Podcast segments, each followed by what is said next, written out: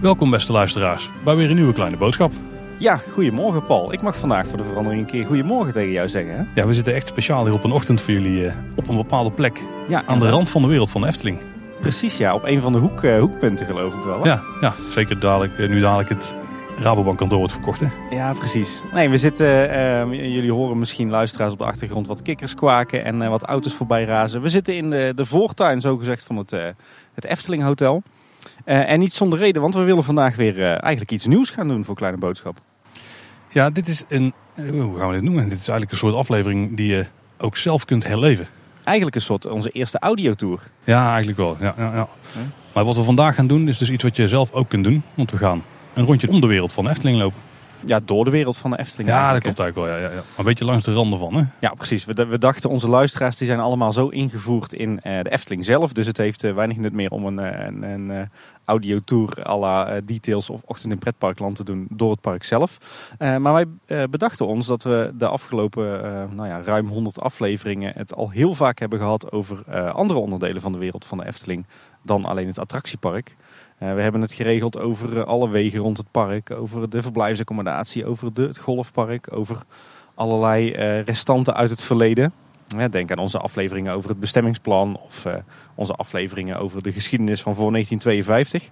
Ehm, en we praten daar iedere keer over alsof het de normaalste zaak van de wereld is. Omdat wij natuurlijk uit deze omgeving komen.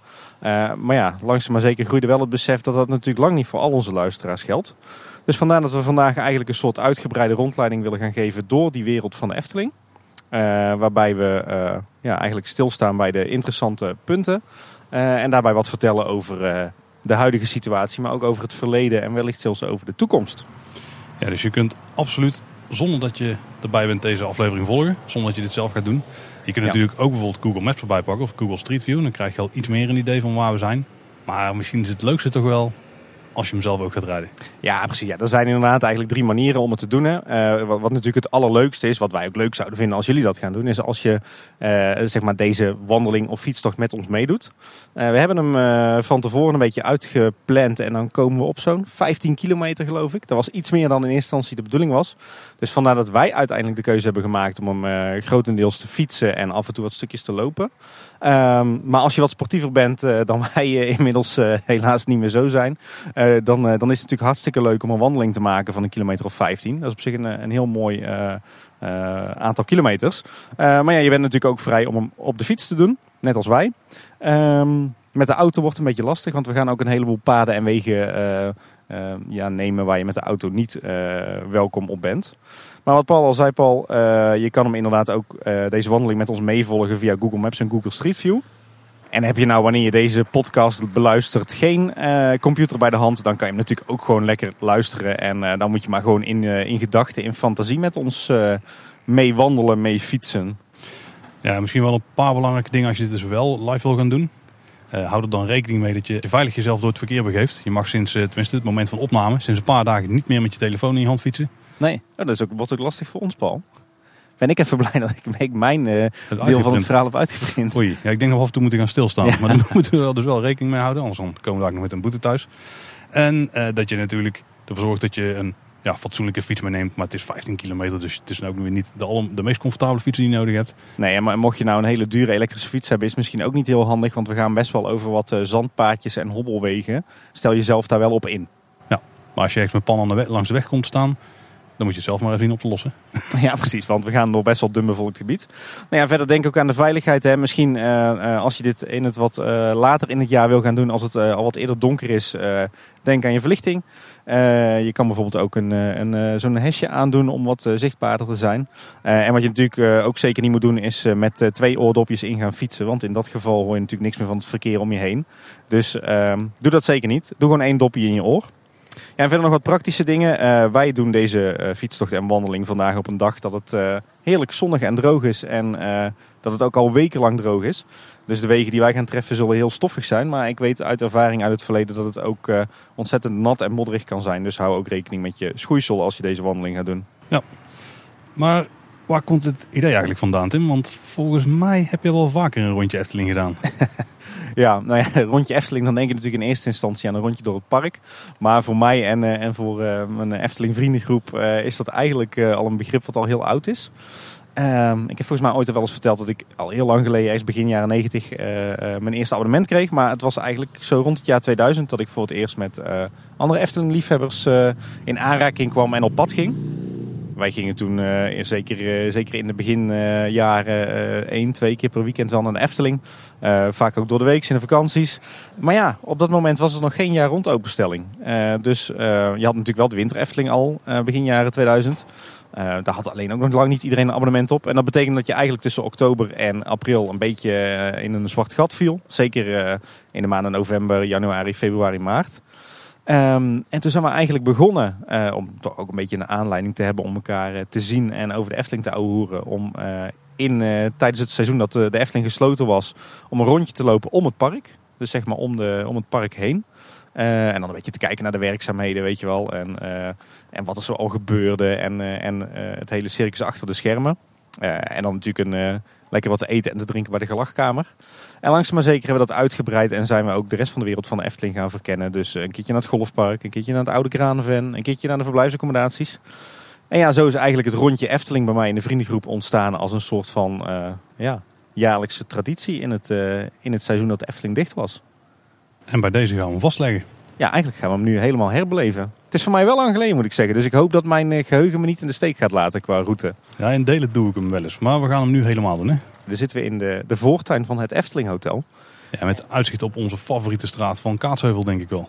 Ja, inderdaad. Voor onze neus ligt uh, de verlegde Horst. Of eigenlijk gewoon de Horst. Uh, en de snelfietsroute, de F261 uh, van Tilburg naar Waalwijk. Die eigenlijk alleen hier op het, het tracé, zeg maar, ter hoogte van de Efteling al af is. En de komende twee jaar wordt er aangelegd op de rest van het tracé.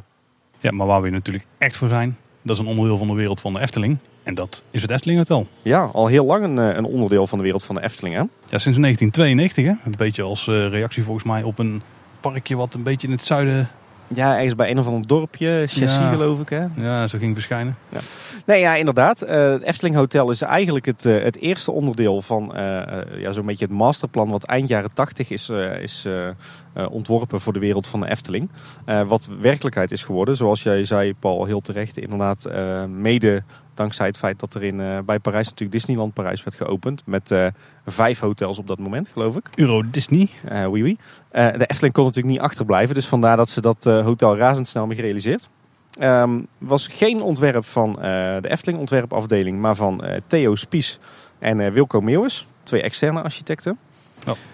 Um, en dus geopend in 1992. En daarmee inmiddels al alweer 27 jaar oud. Ja, en even de statistieken. Het is dus een 4-ster hotel. Ja. mocht, mocht, je nu willen weten waar die uh, sterrenrating vandaan komt, dan hadden ze bij uh, Afterpark Lounge een mooi, uh, mooi stukje over. Hè? Ja, klopt inderdaad. Ik geloof trouwens ook dat het, het Efteling Hotel ook tijden 4 sterren plus is geweest. En... Oké, ja, die, die klassificatie zal af en toe aangepast worden. Ja. Dan moeten ze natuurlijk mee. er zijn 122 kamers. Daarvan zijn 44 comfortkamers. Ja. En er zijn dus kamers met familiebed. 24 comfortkamers voor 5 personen. 30 tweepersoonskamers en 22 themasuites. En die zitten dus in de 24 torenkamers. Dus er zijn die, die ronde bouwsels die je aan de buitenkant uh, goed kunt zien. Ja. En vier junior suites. En uh, ja, de kamers die bevinden zich op de derde tot en met de achtste verdieping. Ja, en in totaal maakt dat 455 uh, bedden in het Efteling Hotel. Nou. En als we dan even naar die suites kijken, die hebben dus allemaal een eigen thema. Uh, zo zijn het thema's van Assenpoester, de carousel, circus, circus Tim. hey, wie weet wel een voorbode. Coca-Cola, door een roosje, excellent. Dat zal een hele chique zijn, denk ik. Ja. Fata Morgana, Hans Christian Andersen, Hans en Grietje. De Koningssuite, uh, Lava is nog een thema. Pardoes, Ravelijn, Roodkapje, Sneeuwwitje, Sprookjesboom, de Vergulde Suite. De Vliegende Hollander is nog een thema. Wolf en de Zeven Geitjes. En de Wonderwater Suite. Ja, dat uh, is een aardig lijstje met uh, themakamers. Wel een beetje een, langzaam maar zeker een, een, ja, samengeraapt soortje zou je bijna willen zeggen. maar dat komt natuurlijk omdat ze ja, eigenlijk ieder jaar of iedere twee, drie jaar wel weer een themakamer eh, toevoegen naar aanleiding van eh, een bepaald evenement of een bepaald themajaar of een bepaalde nieuwe attractie. Eh, maar over het algemeen zijn die, die suites allemaal ehm, erg luxe en erg mooi gethematiseerd ook. Zeker de, de themasuites met een sprookjesthema, die zijn echt heel erg fraai gedecoreerd en vormgegeven. Ehm, Ja, eigenlijk op eenzelfde detailniveau als de sprookjes zelf vaak. Ja, volgens mij zijn afgelopen jaar best wel veel van die suites ook eh, opnieuw aangepakt. Die zijn weer helemaal opgefrist.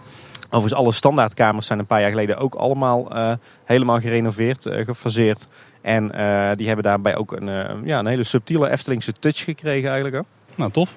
En er zijn nog meer faciliteiten hier. Je hebt namelijk de Hoffelijke Ruit. Dat is een restaurant. Ja. Er zijn vijf vergaderzalen. Dus die kun je ook huren met bedrijven of met andere gelegenheden. En je hebt de gelachkamer. En dat is eh, een beetje de bar, hè? Ja, de beroemde en de beruchte eh, Efteling Hotelbar, waar eh, heel veel van mijn vrienden en van onze luisteraars waarschijnlijk ook wel geregeld te vinden zijn. Het is toch een beetje de, de hangout, de enige bar in de wereld van Efteling, hè? Ja, en een van onze studiodependancers, hè? Ja, precies. Ja, en het de Efteling Hotel heeft eigenlijk van oudsher een, eh, een hele goede naam. Eh, ook een hoge bezettingsgraad. Je merkt wel eh, binnen, met name in de, de lobby en de gelachkamer, dat het allemaal echt al wat ouder begint te worden. Hè. Daar is het echt nog wel jaren negentig wat, wat hoogtij viert. Ja, en in de toekomst dan verwachten we dat hier wel wat dingen gaan veranderen. Zo zal hier namelijk een nieuwe hotelingang verschijnen. Richting Ja, het park. Als dadelijk sowieso. Strookrijk verder wordt aangelegd. Of in ieder geval wordt aangelegd. Want zover is het er niet. Nee, inderdaad, jammer genoeg niet. Dat ligt bij de Raad van State. Eh, en er gingen ook eh, geruchten dat eh, het, de begane grond van het Efteling Hotel dan een facelift zou krijgen. Op het moment dat, dat Strookrijk wordt ontwikkeld. Ja, misschien zelfs een herindeling. Hè, met dat Ja. de entree aan de andere kant komt te zitten. Want Ja. tenminste aan de zijkant eigenlijk. Richting de parkeerplaats. Want ja, nu als je naar buiten loopt. Dan loop je uit op de prachtige geasfalteerde verlegde horst. ja, En de fietsnelweg natuurlijk. Maar ja, niet zo heel inspirerend als je naar het park gaat. Ja, de bedoeling is als je wat, wat schetsen ziet en situatietekeningen die wij wel eens hebben opgeduikeld, is dat je echt het hotel uitloopt en zo het park inloopt. Ongeveer op de plek waar, eh, waar nu het parkeerterrein voor hotelgasten ligt. Ehm, en dan zou het op zich ook logisch zijn als, eh, als de ingang van het hotel eh, eigenlijk een kwartslag draait. Hè? Dus op de plek waar, waar nu het buffetrestaurant is, zeg maar. Ja, want dan loop je gewoon rechtuit en meteen het park in. Ja. En we gaan verder. Ja, inderdaad. Het wordt tijd om op de fiets te stappen, denk ik. Ja, en dan gaan we door, eh, een, eh, door voor ons bekende elementen hier in de omgeving heen. Want we willen richting de Europalaan. Ja. En dan moeten we om het hotel heen. Want dat is eigenlijk wat dat betreft heel onpraktisch. We zien namelijk de fietstunnel waar we erheen moeten zien we liggen. Ja, Maar we moeten om het hele hotel heen. En dan komen we eigenlijk weer op dezelfde plek aan. Maar dan acht meter verder aan de andere kant van het hekje. Ja, Ja. ja. ja, inderdaad. Je hebt het over de nieuwe fietstunnel. Eh, voorheen was het altijd zo dat je de Europalaan overstak eh, gewoon met een stoplicht. Ja, Ja. De kruis daar op de plek waar de Horst de Europalaan kruist. Dat is er inmiddels uit. Eh, dat kan ook niet meer. Dat is goed afgezet. Maar we gaan de fietstunnel door. En dan denk ik dat we een poging gaan wagen om het trapje links omhoog te nemen. En dan komen we het snelste bij de Europalaan uit. Goed plan. Ja, wat ik nog ben vergeten te zeggen, Paul, is dat eh, als je deze eh, wandeling of fietstocht wil doen, dan is het Efteling Hotel natuurlijk ook een, een handig startpunt. Omdat je daar je auto gewoon gratis neer kan zetten. Hè. Daar heb je geen tickets voor nodig. Nee, wel sympathiek als je dan even wat gaat eten of drinken binnen natuurlijk. Dat lijkt me sowieso een goed plan. Eh, want je moet natuurlijk niet met eh, een lege maag eh, aan deze wandeling gaan beginnen. Maar voordat iedereen heel fanatiek de fietstunnel door is gegaan. We zijn iets eerder gestopt. Ja, precies. We staan nu voor de dienstingang van de Efteling. Die vind je eigenlijk ja, een beetje schuin rechts voor je als je het terrein van het Efteling Hotel afgaat. Dat is wel een belangrijke plek, want dat is volgens mij een van de hoofdaanvoerroutes voor een hoop materiaal van de Efteling. Ja, maar het is ook de plek waar bijvoorbeeld het personeel zijn fietsen parkeert en waar een deel van het personeel zijn auto kwijt kan. Ja, dit is inderdaad een heel belangrijk terrein. Het is niet meer zoals vroeger dat dit de enige plek is waar het personeel naar binnen kan en eh, zijn auto en fiets kan parkeren. Dat kan nu bijvoorbeeld namelijk ook bij eh, de hoofdentree en via Ravelijn. Eh, maar het is inderdaad zo dat dit wel de, de hoofddiensttoegang is van het park. Eh, alle bevoorrading eh, van leveranciers, denk aan eten en drinken, eh, maar ook bijvoorbeeld het afvoeren van het huisvuil. en ook alle, alle, zeg maar, alle technische onderhoudsvoertuigen die gaan hier het park in.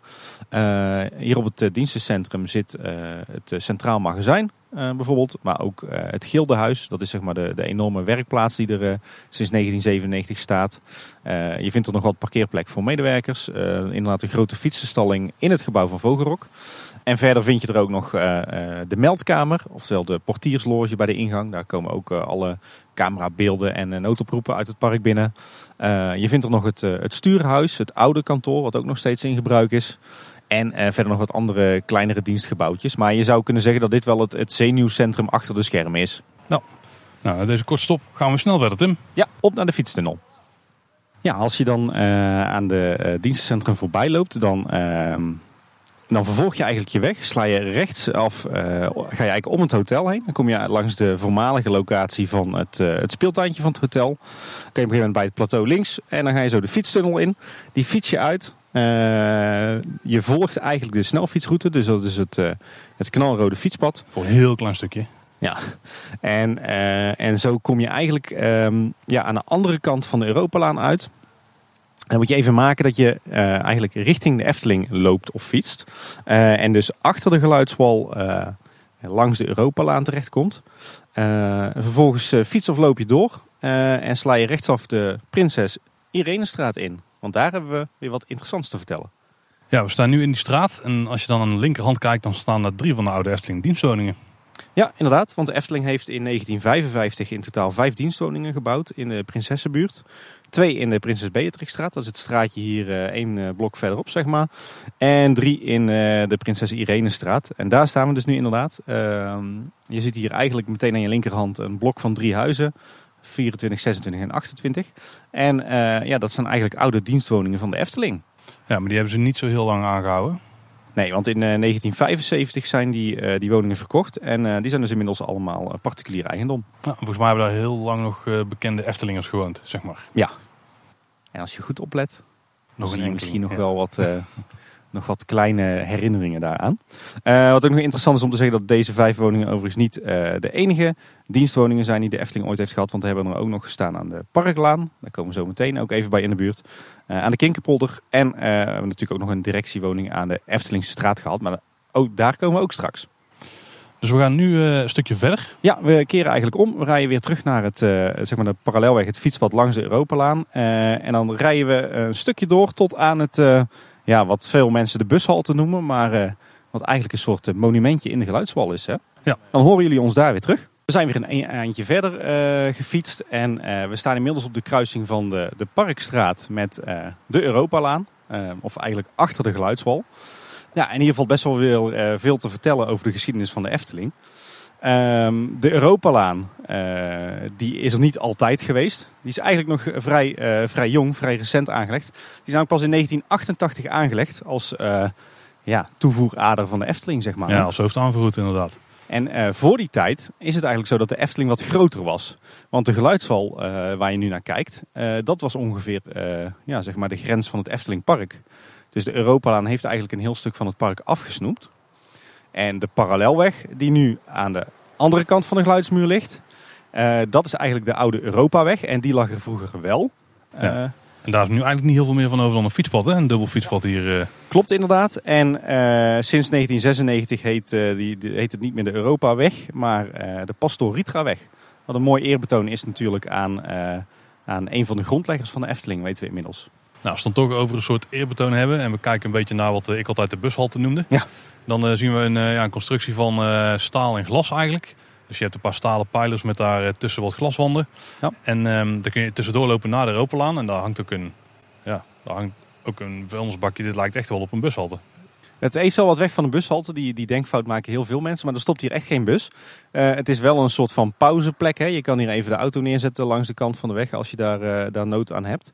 Uh, maar het is eigenlijk een, ja, een heel subtiel monumentje denk ik. Voor de allereerste entree van de Efteling. Ja, want het interessantste zie je als je naar boven kijkt. Want dan zien we een beetje het ja, soort van dak van dit monumentje. monumentje, het is best wel een flink ja. object. En dat is namelijk een grote driehoek. Waar je dan een pijl in zou kunnen zien. En die wijst eigenlijk vanaf de parklaan zo richting de Efteling.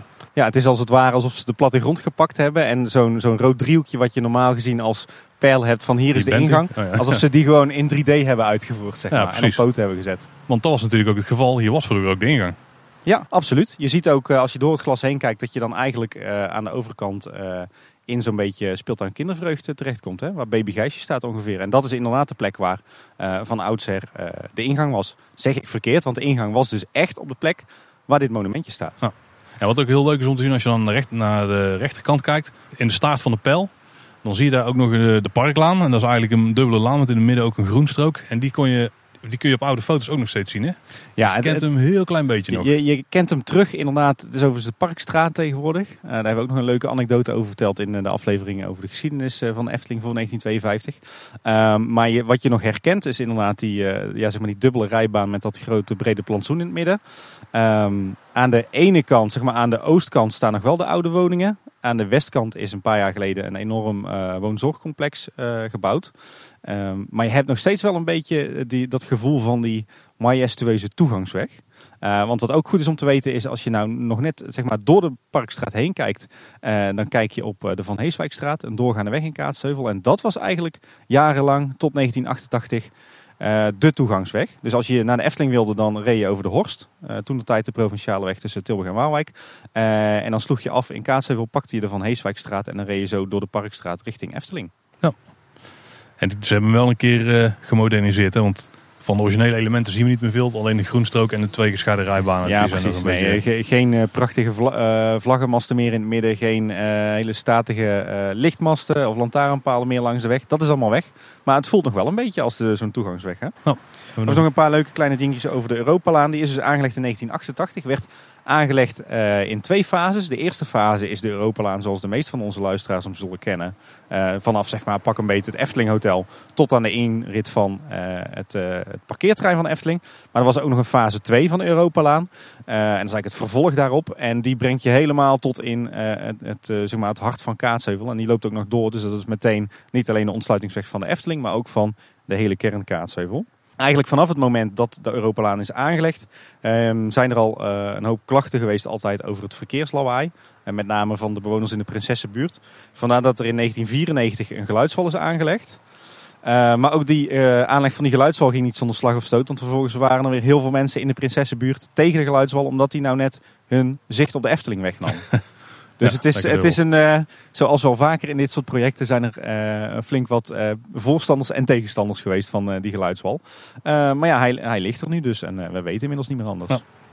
ja. wat we nu gaan doen is wij stappen weer op de fiets. Jullie gaan misschien wandelen of fietsen ook door. En um, we fietsen eigenlijk door tot aan het, het eerste stoplicht wat we tegenkomen. De eerste oversteekplaats voor fietsers. Ja, en terwijl we dat doen, aan de rechterhand, dan komen we nog langs de oude en nieuwe studio van René Merkelbach.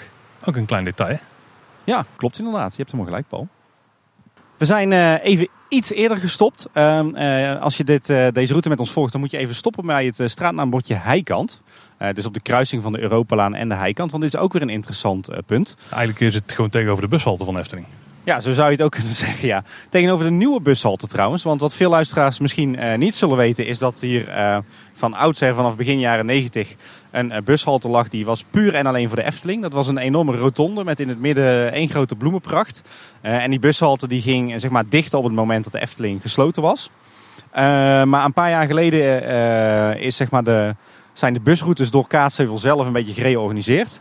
Die lijnen die zijn gestrekt zoals het dan in jargon heet. Dus dat betekent dat de bus niet meer helemaal het dorp doorgaat. Maar echt alleen een paar belangrijke punten aan het uiteinde van het dorp aandoet.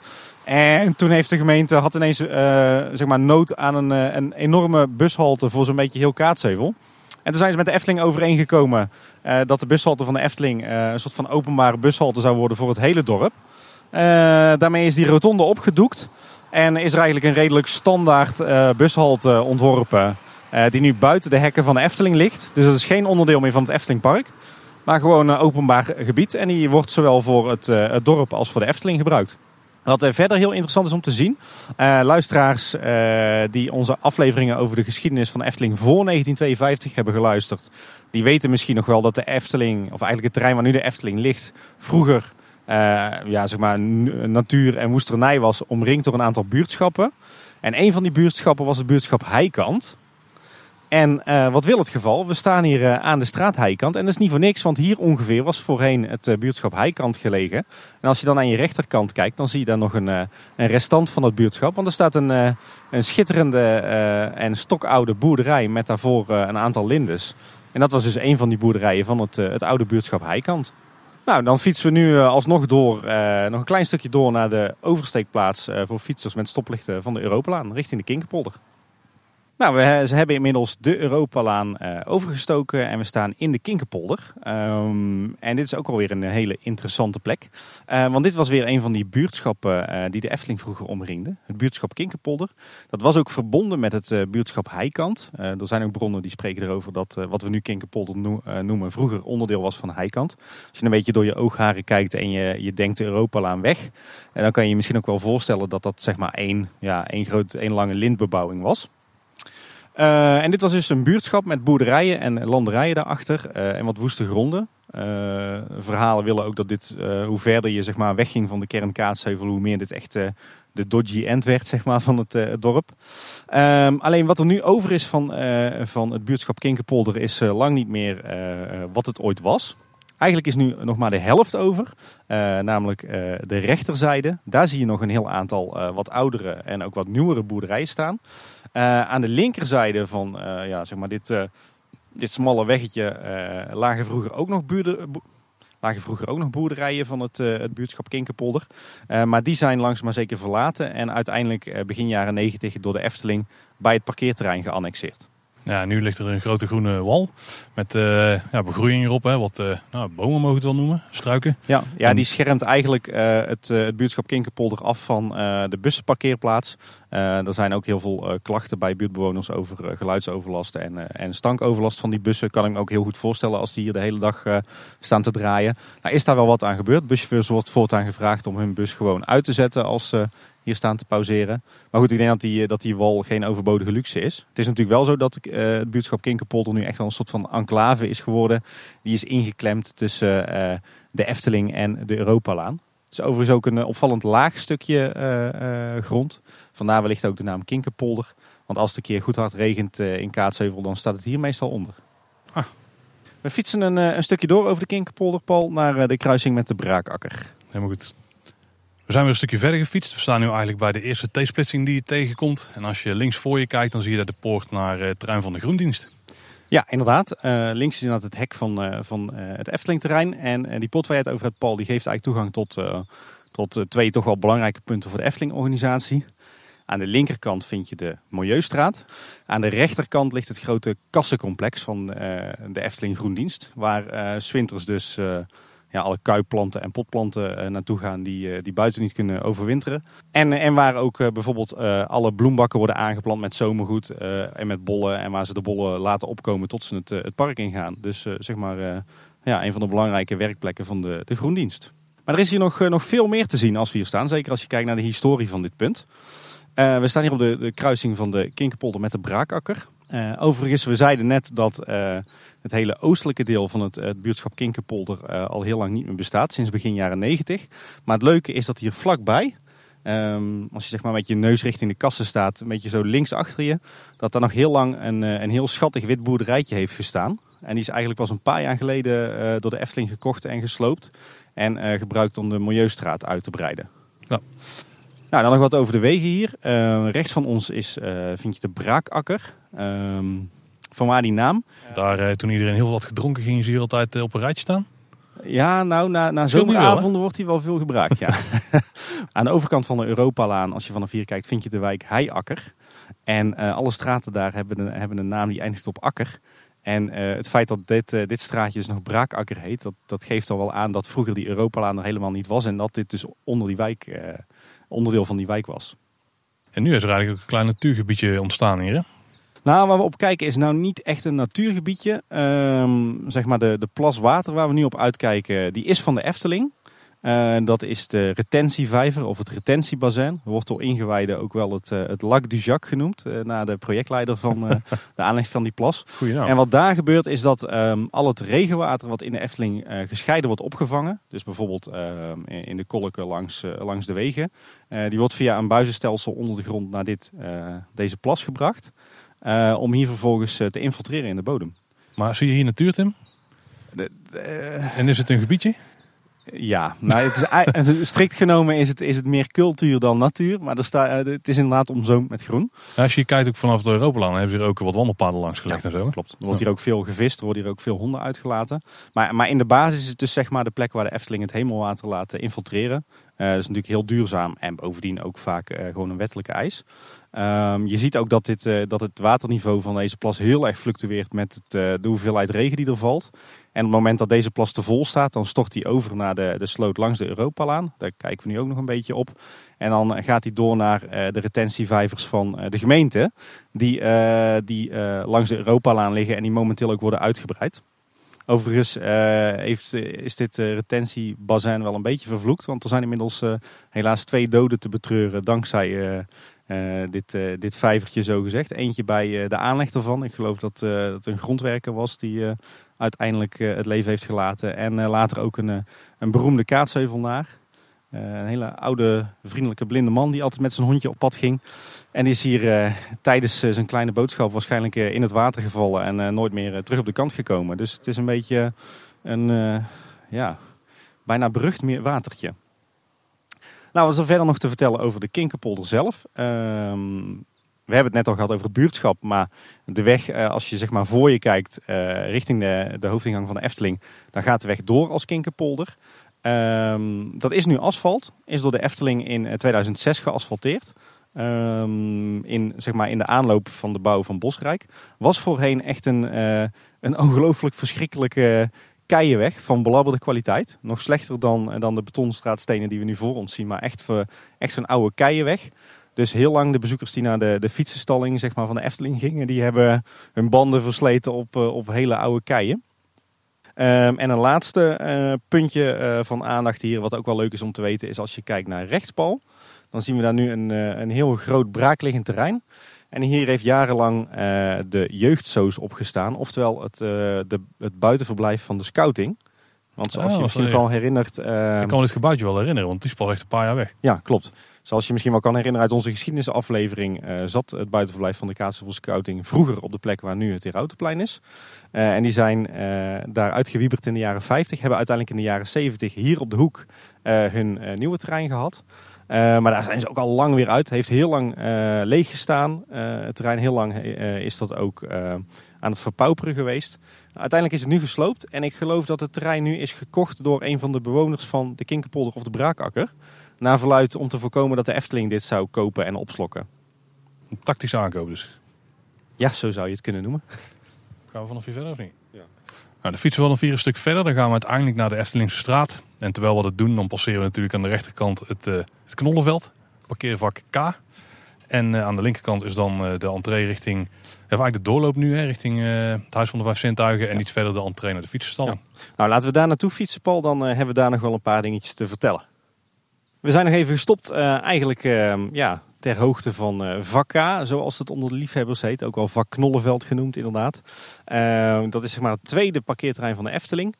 Um, werd in het begin vooral gezien als noodoverloop parkeerterrein als het echt heel druk was. Maar tegenwoordig wordt het bijna altijd wel uh, gebruikt op een beetje drukke dag. Um, is, heeft een beetje een L-vorm. En ik geloof dat het, als je het nu bekijkt dat de lange poot van de L helemaal geasfalteerd is. En het, het korte pootje is nog ja, uitgevoerd in halfverharding. Hè. Dat is wat, wat puin, wat gravel. Um, komt natuurlijk omdat het, het in eerste instantie echt was aangelegd als tijdelijke voorziening. En de Efteling ook in instantie alleen maar een vergunning kreeg voor een tijdelijk parkeerterrein. Uh, inmiddels bij de vorige bestemmingsplanwijziging is dat wel vastgelegd dat dit een parkeerterrein wordt. Of is. Uh, wat, wat ze hier natuurlijk ook doen, want je zegt van op een beetje drukke dag gebruiken ze dit. Dan is het niet eens per se om mensen daar, omdat dat ze die plek nodig hebben. Nee. Maar vooral om mensen gewoon van Europaplan af te halen. Want als je hier naartoe moet rijden, ja, dan moet je een stukje verder rijden dan als je op het hoofdparkeerterrein staat. En dan kunnen ze eigenlijk gewoon heel simpelweg dat pad volzetten met auto's die daarna een parkeerplekje zoeken. Ja. En wat je dan ziet is dat dan later op de dag dat ze dan uh, deze afsluiten. En de rest van de auto's op het hoofdparkeerterrein laten komen die dan misschien niet eens vol komt staan. Ja, precies. Maar je ziet inderdaad wel dat dit inderdaad tegenwoordig bijna regulier gebruikt wordt. Inderdaad. Ja, ja, meer, in de meeste weekenden wordt het gebruikt. We zien hier verder nog wat akkers. Die zijn uh, deels in eigendom van de Efteling en verpacht, maar deels ook in eigendom van particulieren. Uh, en de Efteling heeft dat uh, nooit kunnen opkopen, omdat ja, waarschijnlijk de prijzen niet, niet heel erg marktconform waren. Jammer, want dat zijn natuurlijk wel ja, plekken in je, in je wereld van de Efteling die je niet kan gebruiken om te gaan ontwikkelen. Wat we, wat we verder nog zien, als je naar rechts kijkt, Paul, Ehm, en je kijkt in de richting van dat uh, retentiebassin, dan zie je daar ook nog wat bomen staan. Uh, dat is deels nog een restant van uh, wat ze de bol noemen, de bomenopslaglocatie. Oh. En um, een aantal jaar geleden is een keer ergens hier in de buurt een boomkweker failliet gegaan. Toen heeft de Efteling gezegd, die bomen die kopen we op. Die zetten we zelf al op een plak grond neer en die kunnen we dan gebruiken als eigen boomkwekerijtje voor bijzondere bomen voor in het park. Uiteindelijk zijn er maar een paar bomen uh, van in het park verschenen en is de rest gebruikt om uh, zeg maar de aardewal rond, uh, rond vak K te beplanten met bomen. En is die, die bomenopslaglocatie ook weer opgedoekt omdat het ja, nou toch niet echt een primaire taak van de Efteling is om een eigen boomkwekerij te hebben. Het is wel interessant dat je die wal aanhaalt, want die zie je een beetje aan, ja, vanaf hier gezien aan de achterkant van vak K. Dus een beetje linksachter als je erop zou rijden met de auto. En die scheidt een beetje ja, het parkeerterrein af van de Bernshoef. Ja, inderdaad van de Bergense Hoef. Ehm, zowel van het, het buurtschap als ook van, van de, de Dodenauweg. En ik moet zeggen, toen die werd aangelegd had ik er een beetje een hard hoofd in. Maar inmiddels is het groen zo ver uh, volgroeid dat je eigenlijk van het Kaatsheuvel geen idee meer hebt dat daar de parkeerterreinen van de Efteling achter liggen. Overigens noemen wij het telkens vak K, maar ik geloof dat het onder het personeel vak KLM is. Het heeft niks met luchtvaart te maken, maar het is gewoon opgesplitst in, in drie gedeeltes. En verder zie je ook nog van die rare bruine bakken staan op het, op het terrein. Dat zijn geen uit de kluiten gewaste prullenbakken, maar dat zijn uh, de units waar de, de verlichting in staat. Dat is geen, uh, zijn geen permanente lichtmasten, uh, omdat die, dat is een foutje in het bestemmingsplan, die mogen niet. Die zouden te hoog zijn. Dus vandaar dat dit nu van die uitklapvarianten zijn, die in geval van gebruik van, van KLM in de winter of in het, op de zomeravonden, waar zeg maar die, die lichtmasten uit, naar, uit worden geschoven. En je ziet nu dat ze daar wel van geleerd hebben. Want in het bestemmingsplan voor de wereld van Efteling 2030 um, is het zo dat ze eigenlijk voor iedere uh, bestemming een uitzondering hebben opgenomen. Je ziet daar maximale bouwhoogtes. Uh, maar als die heel laag liggen, zie je dat ze ook een uitzondering hebben opgenomen voor vlaggenmasten, lichtmasten, speeltoestellen, uitkijktorens. Dus daar hebben ze wel van geleerd. Maar ja, tot dat bestemmingsplan dus uh, zover is vastgesteld, moeten we het doen met die inklaplichtmasten. En als je een beetje uitkijkt over de akker aan de linkerkant van vak K of KLM, dan zie je daar wat accenten van Bosrijk omhoog komen. Ja, inderdaad. Zie je sowieso het parkeerterrein van Bosrijk. Hè? En dat is een beetje de, de hoek waar we nu heen gaan. Hè? Ja, inderdaad. We stappen weer op de fiets en we rijden eigenlijk door naar de ingang van de fietsenstalling van de Efteling. We zijn weer aangekomen op een uh, kruispunt van wegen.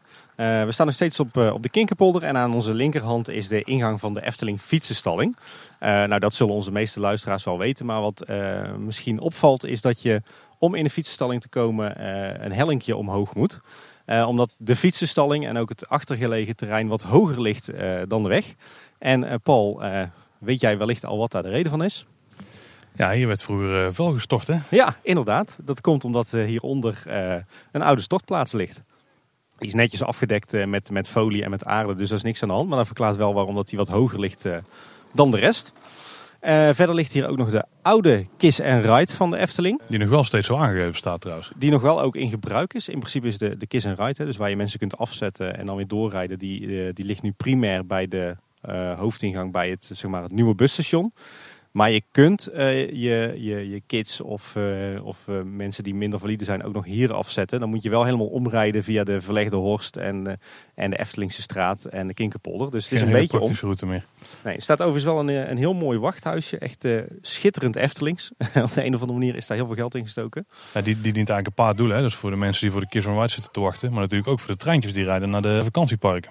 Klopt ja, hier stopt het. is natuurlijk ook de stopplaats van het, het Dotto-treintje en en de andere, de, de nieuwe elektrische uh, trein. Ja, en die komt aanrijden vanaf het pad wat we eigenlijk nu aan onze rechterhand hebben. Ja. En uh, dat is het pad richting Bosrijk. Maar er komt tegenwoordig ook het wandelpad uh, op uit wat vanaf het Loonse Land komt.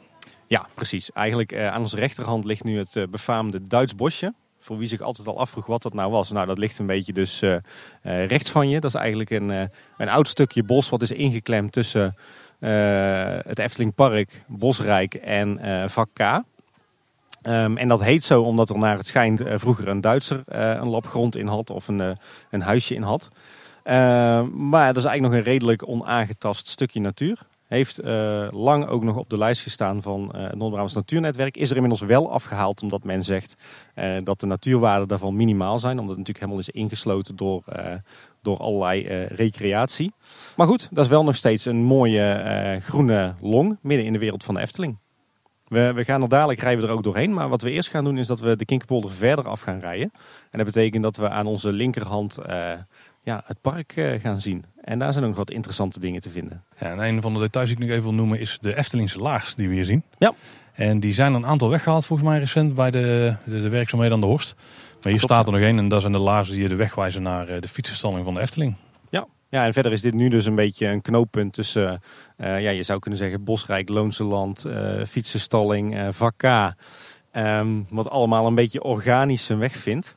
Maar ja, het, eh, het is denk ik evident dat eh, op het moment dat, eh, dat er een uitrijk of een second gate ontwikkeld gaat worden op de plek waar nu Vakka ligt, dat, uh, dat er echt nog wel wat, wat liefde nodig is om een beetje een volwaardige en hoogwaardige verbinding te maken tussen het park enerzijds en de parkeerterreinen en verblijfsaccommodatie anderzijds. Ja, daar gaat hier zeker nog wel iets veranderen.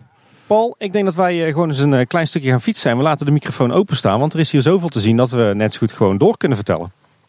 Maar krijg je geen problemen mee met de politie, Tim? Uh, nou, voor zover ik weet is het vasthouden van een microfoon uh, gewoon toegestaan. Ik geloof niet dat daar echt wetgeving is. is niet per se verboden. Nee. nou, hier aan de rechterkant zien we in ieder geval door het Duits bosje een beetje het pad slingeren wat richting het Loonse land gaat. Ja, daar, uh, daar gaan we dadelijk ook nog overheen lopen of fietsen. Dus daar gaan we het dadelijk uitgebreid over hebben. Waar we eerst even stoppen is aan onze linkerkant bij poort nummer 1 van het LEM. En LEM, Paul, dat is een term die ik jou vaak hoor gebruiken, maar misschien voor de luisteraars vrij nieuw is. Maar dat staat voor uh, Logistiek Evenementenmagazijn. En we staan hier eigenlijk bij een heel interessant stukje van de back of the house van de Efteling. vroeger zat hier de tuindienst. Het, het kantoorpandje waar je hier een beetje op kijkt, achter de poort en achter die enorme bossen bamboe iets verderop. En dat was zeg maar het kantoor en de werkplaats van de tuindienst vroeger. Voordat ze in 1997 richting het, het dienstencentrum en het gildenhuis gingen. dat verklaart ook wel waarom hier al die bamboe staat natuurlijk. Want ze hebben hier waarschijnlijk een beetje lopen testen met allerlei beplantingssoorten. Maar goed, vanaf 97 zit de tuindienst hier dus niet meer. Wat zit er hier nu wel? Uh, het logistiek evenementenmagazijn, zoals we al zeiden. Uh, en dat is eigenlijk de plek waar uh, ja, alle spullen worden opgeslagen die nodig zijn voor evenementen. Hè. Denk aan staattafels, linnengoed, bestek en glazen. Maar ook alle tijdelijke marktkraampjes, alle mobiele karren. je kan het zo gek niet bedenken. die club die heeft hier zijn, zijn onderkomen. maar hier wordt bijvoorbeeld ook de Dotto-trein gestald. Ehm, en het is eigenlijk ook een beetje een, een opslagplaats van alle rommel die ze verder nergens uh, kwijt kunnen. Hij heeft jaren het torentje van de Indische waterlelies gestaan. Klopt inderdaad, ja. En wat ik nu ook zie staan zijn bijvoorbeeld um, die stookkronen die je dan bij de winteresteling hebt, die zien we bijvoorbeeld ook staan. Ja, je ziet hier inderdaad, want een groot deel van het, uh, van het materiaal wat voor de winterefteling wordt gebruikt, dat wordt opgeslagen in allerlei externe opslagen in, ik geloof, Waalwijk, uh, Tilburg en Sprankapelle. Uh, maar hier staan inderdaad de grote items die, daar, die ze daar niet kwijt kunnen. Verder is het ook een beetje de, ja, de opslagplaats van de bouwdienst. Hè. Dus je ziet hier nog wat bouwmateriaal. En eh, soms als er dingen gesloopt of weggehaald worden uit het park. Zoals dus inderdaad de toren van de Indische Waterlelies. Dan uh, gooien ze die hier neer.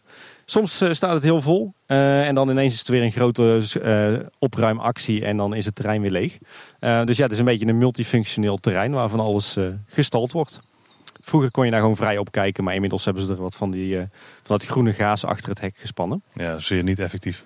nee, je kan er gewoon doorheen kijken inderdaad. En uh, ja, dit, dit ligt dus ook op de, op de oude stortplaats. Uh, waarschijnlijk dat het daarom zo'n ja, zo'n functie heeft gekregen. Nou, dat het geen publieke functie heeft. Nee, precies. Overigens hebben in de, de oude kantoorruimtes van de tuindienst ook nog een tijdje mensen van de gastenservice gezeten. Bij het, de jaarlijkse, zeg maar, het jaarlijkse piekmoment van uitgifte van abonnementen. Ah, eigenlijk als je goed kijkt naar die kantoortjes, dan, uh, dan moet je daar eigenlijk geen mensen meer inzetten. Nee, die zien er ook wel heel erg tijdelijk uit. Nou. En een beetje vies zijn ze inmiddels hoor. ja, onderhoud hier van de gebouwen die is niet helemaal top. Nee. Zullen we een stukje verder kijken? Ja, we gaan verder naar poortje nummer 2. Ja, dan fietsen we eigenlijk uh, dus gewoon langs de, zeg maar de, de, de buitenkant van het Eftelingpark. Wat we dan zien is uh, de back of the house van het, het Efteling Theater niet echt een van de fraaiste gebouwen van de Efteling aan de achterzijde. Maar goed, eh, bezoekers zien dit natuurlijk eh, amper. Eh, de late loskuil, waar de, de vrachtwagens kunnen gaan staan, die, die decors lossen voor de, de shows in het Efteling Theater. we zien hier een grote schuifpoort, poortje nummer 2. Dat is de, de toegang tot de back of the house van het, van het theater. En als we dan weer iets, iets verder door fietsen, dan, dan zien we ook de back of the house van Aquanura. Die bestaat uit eh, de tanks waar het gas in is opgeslagen, wat eh, gebruikt wordt om vlammen te creëren in Aquanura. Een, een, opstelplaats voor de, de tankwagen die, het, die het gas komt lossen. En iets verderop is ook plek om ehm, de tijdelijke units neer te zetten die in de winter de vijver verwarmen. Want het is geen vaste installatie. die worden echt ja, tijdelijk ingehuurd en tijdelijk ingevlogen zodra het gaat vriezen. En wat je er ook ziet is een deel van de route die eigenlijk een beetje buiten het park omloopt aan deze kant. Dus een, eh, een dienstpad wat je normaal gesproken niet ziet. En die loopt eigenlijk van Fata Morgana tot, tot het Efteling Theater. En uiteindelijk het Lemterrein. Ja, en als je de andere kant op het pad volgt, dan kom je, ga je echt achter de Fata Morgana en het Fata evenementencomplex langs. En dan komt dit pad uiteindelijk uit bij de spoorwegovergang, ehm, die eigenlijk ja, achter het Fata Morgana evenementencomplex ligt. Dus die komt eigenlijk in het park uit. Nou. We kijken hier overigens ook op, op poort nummer 3. En ja, die komt uit op de, zeg maar, de back of the house van de Fata Morgana. En zoals de luisteraars die met ons meelopen of meefietsen wellicht zien, uh, is, het, uh, is de Fata Morgana ook aan de achterzijde eigenlijk ontzettend fraai uh, afgewerkt. Oeh, ja. Nou, in ieder geval de bovenkant is redelijk fraai afgewerkt. Ja, maar goed, het is toch allemaal, het is niet allemaal zwaar gethematiseerd, maar het ziet er wel heel netjes uit. Mooi ja. gestuukt, sierlijsten erop. Vallen wel bladeren wel een beetje wat elementen af. Dus het is, het is, het is afgewerkt, maar het is niet super goed onderhouden voor, voor, een, voor een achterzijde van een gebouw aan de openbare weg uh, vind ik het uh, een heel fraai gebouw.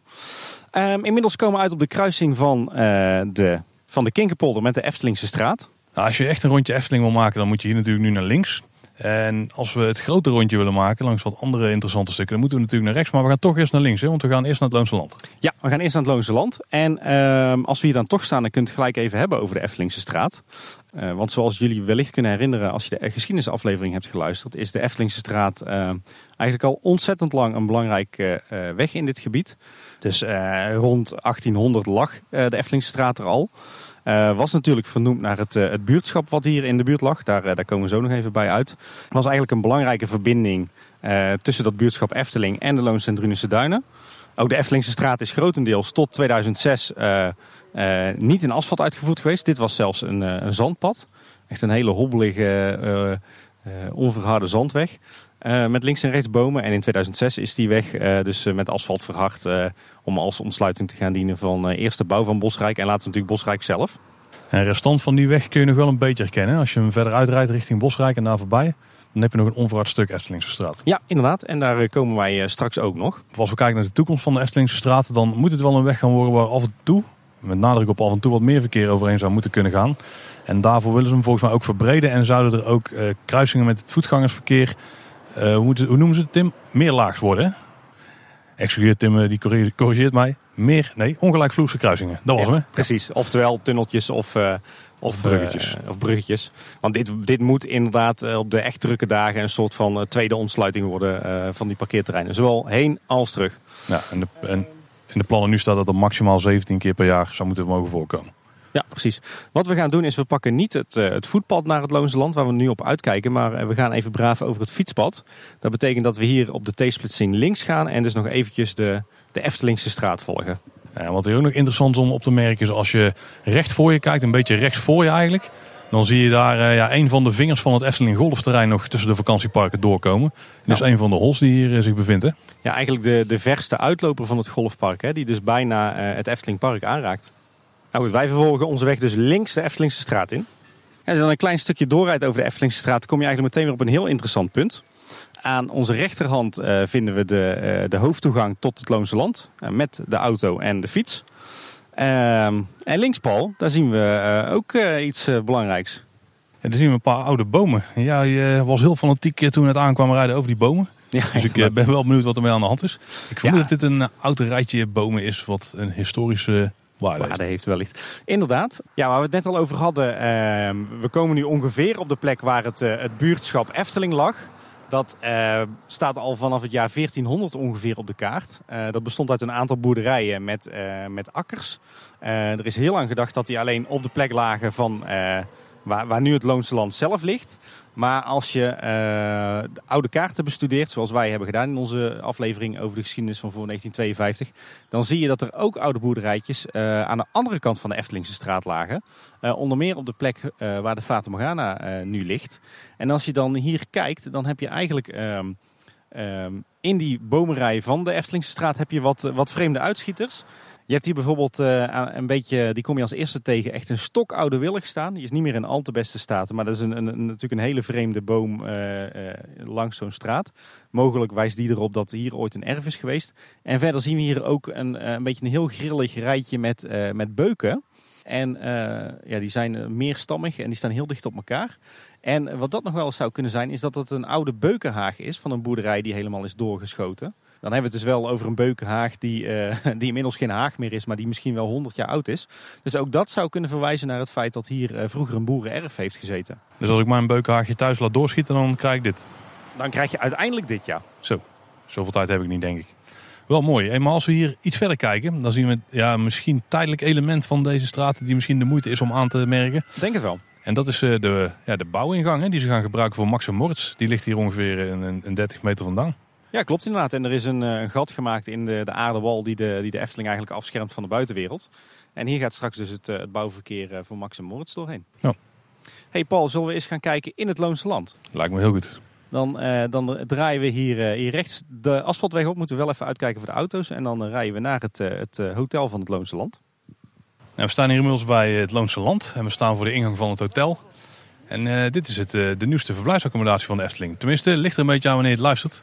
Want als je dit nu luistert nadat de boshoeven zijn opengegaan in Bosrijk... dan zijn dat technisch gezien de nieuwste verblijfsaccommodaties. En dit is een heel... Het is sowieso een natuurrijk park, maar hier is het wat meer open. Hè? Bij Bosrijk dan loop je meer onder de bomen. En hier loop je tussen wat lager groen. En misschien dat het in de jaren die nog moeten gaan komen wel flink gaat groeien. Maar je hebt hier meer een soort duinlandschap. Hè? Of eigenlijk wel gevarieerd natuurlandschap. Ja. Nou, dat heeft, heeft ook wel een, een achtergrond hoor. Sowieso is het een bewuste keuze van de Efteling om, om wel zeg maar, een, verschillend, een totaal verschillende uitstraling hier te hebben. Maar het heeft voornamelijk te maken met, met eigenlijk het achtergrondverhaal van dit gebied. Want vanaf ongeveer het jaar 1400 lag hier het, het buurtschap Efteling. En dat bestond dus uit een aantal hoeves met landerijen. Dat buurtschap is uiteindelijk uh, rond het jaar 1900 uh, compleet uh, verdwenen. eigenlijk vanwege de landbouwcrisis in die tijd. Dus er waren meerdere oogsten die mislukten. en toen is het buurtschap eigenlijk vrij snel verlaten. Wat er daarna met dat gebied gebeurde is eigenlijk dat het op verschillende manieren werd gebruikt. Voor een deel werd het terrein ingeplant met, met bomen.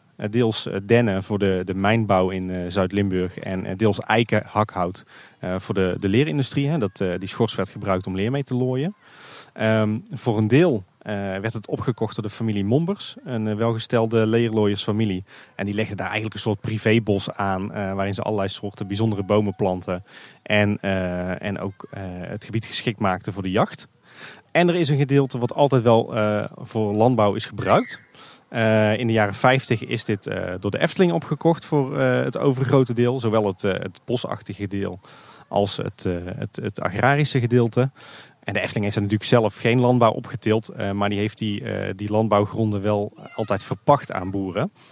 En eigenlijk, uh, als je puur kijkt naar het, het gebied waar nu het vakantiepark Loonse Land ligt, dan heeft dat eigenlijk tot, tot zeg maar omstreeks het jaar 2000, nou pak een beetje 11, is dat in gebruik geweest als landbouwgebied. Waar bestond het uit? Het bestond uit een heel, heel aantal flinke akkers.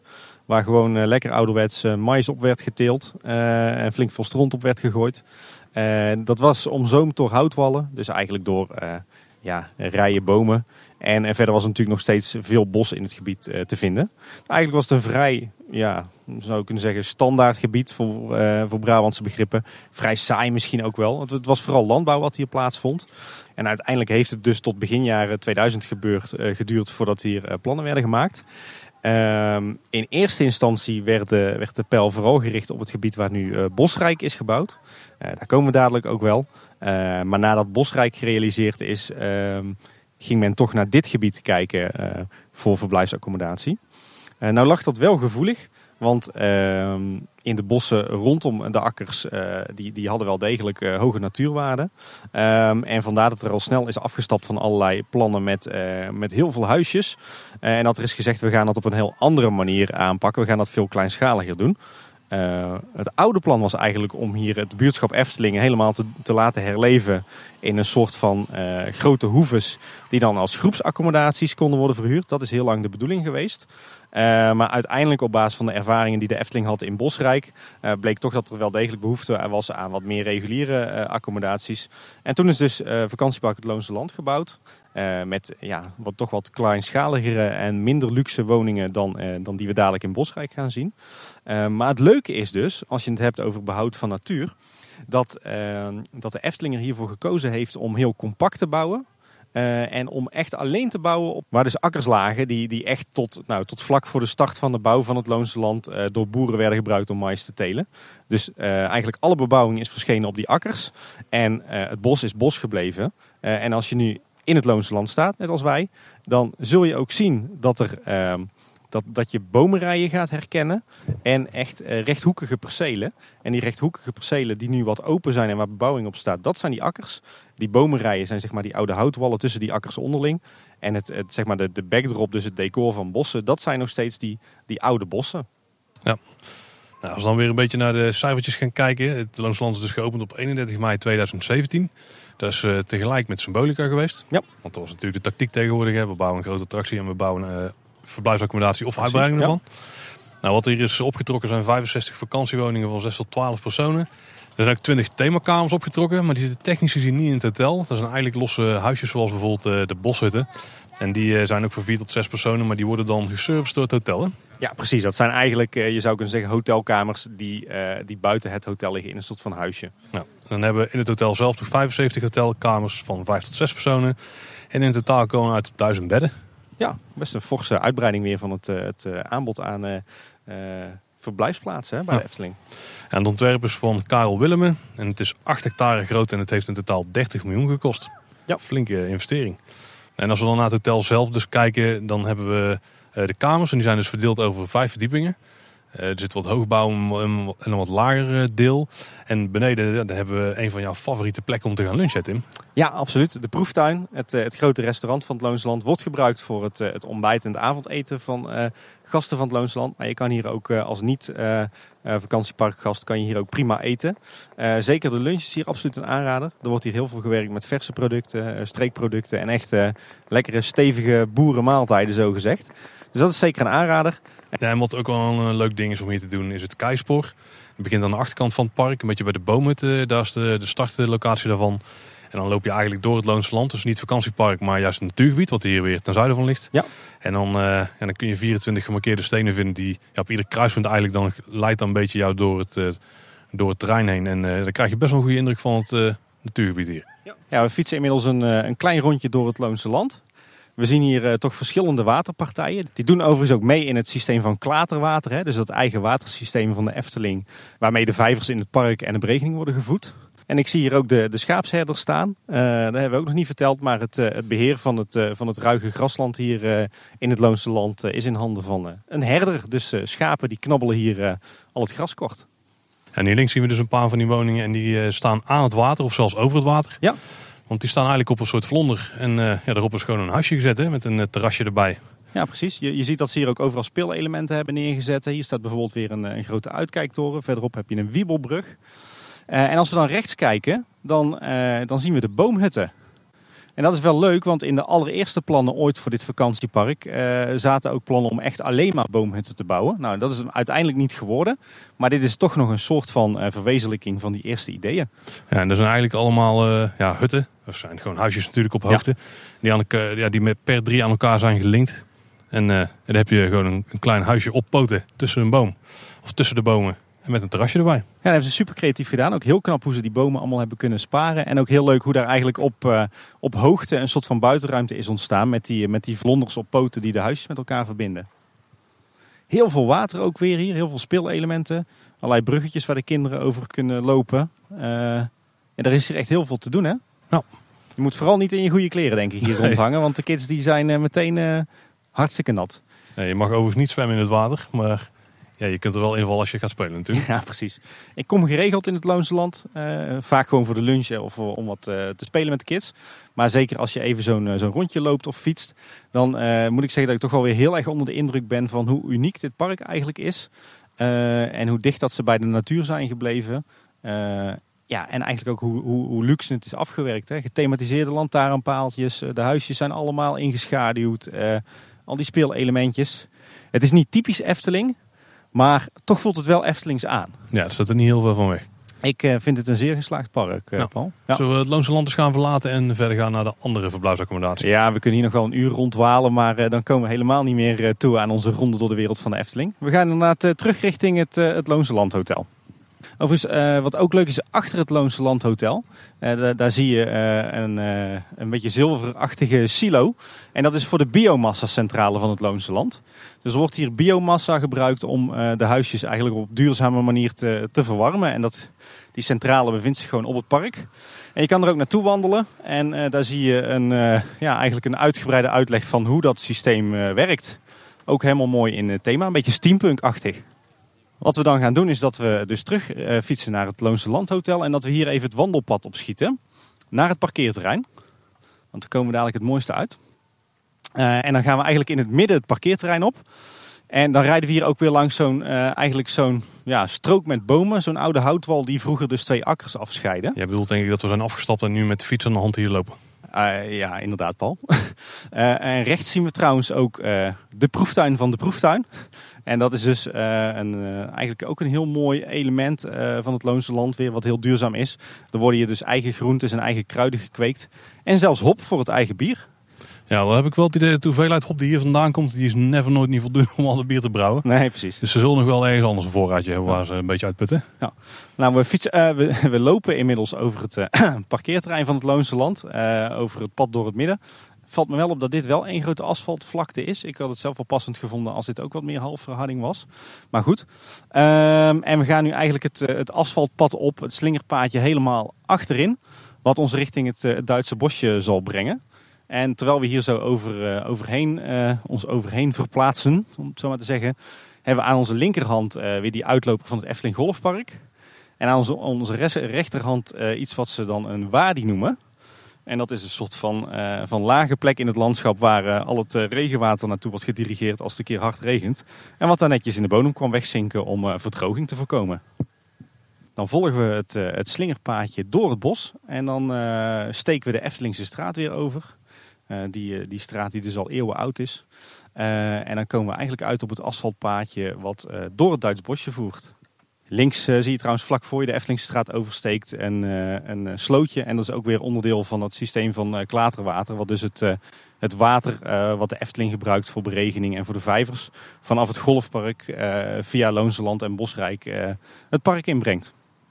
Nou, dan rijden we nu dus het, het Duitse bosje in. Uh, van oudsher altijd al uh, een, uh, ja, eigenlijk een, een klein bosperceeltje.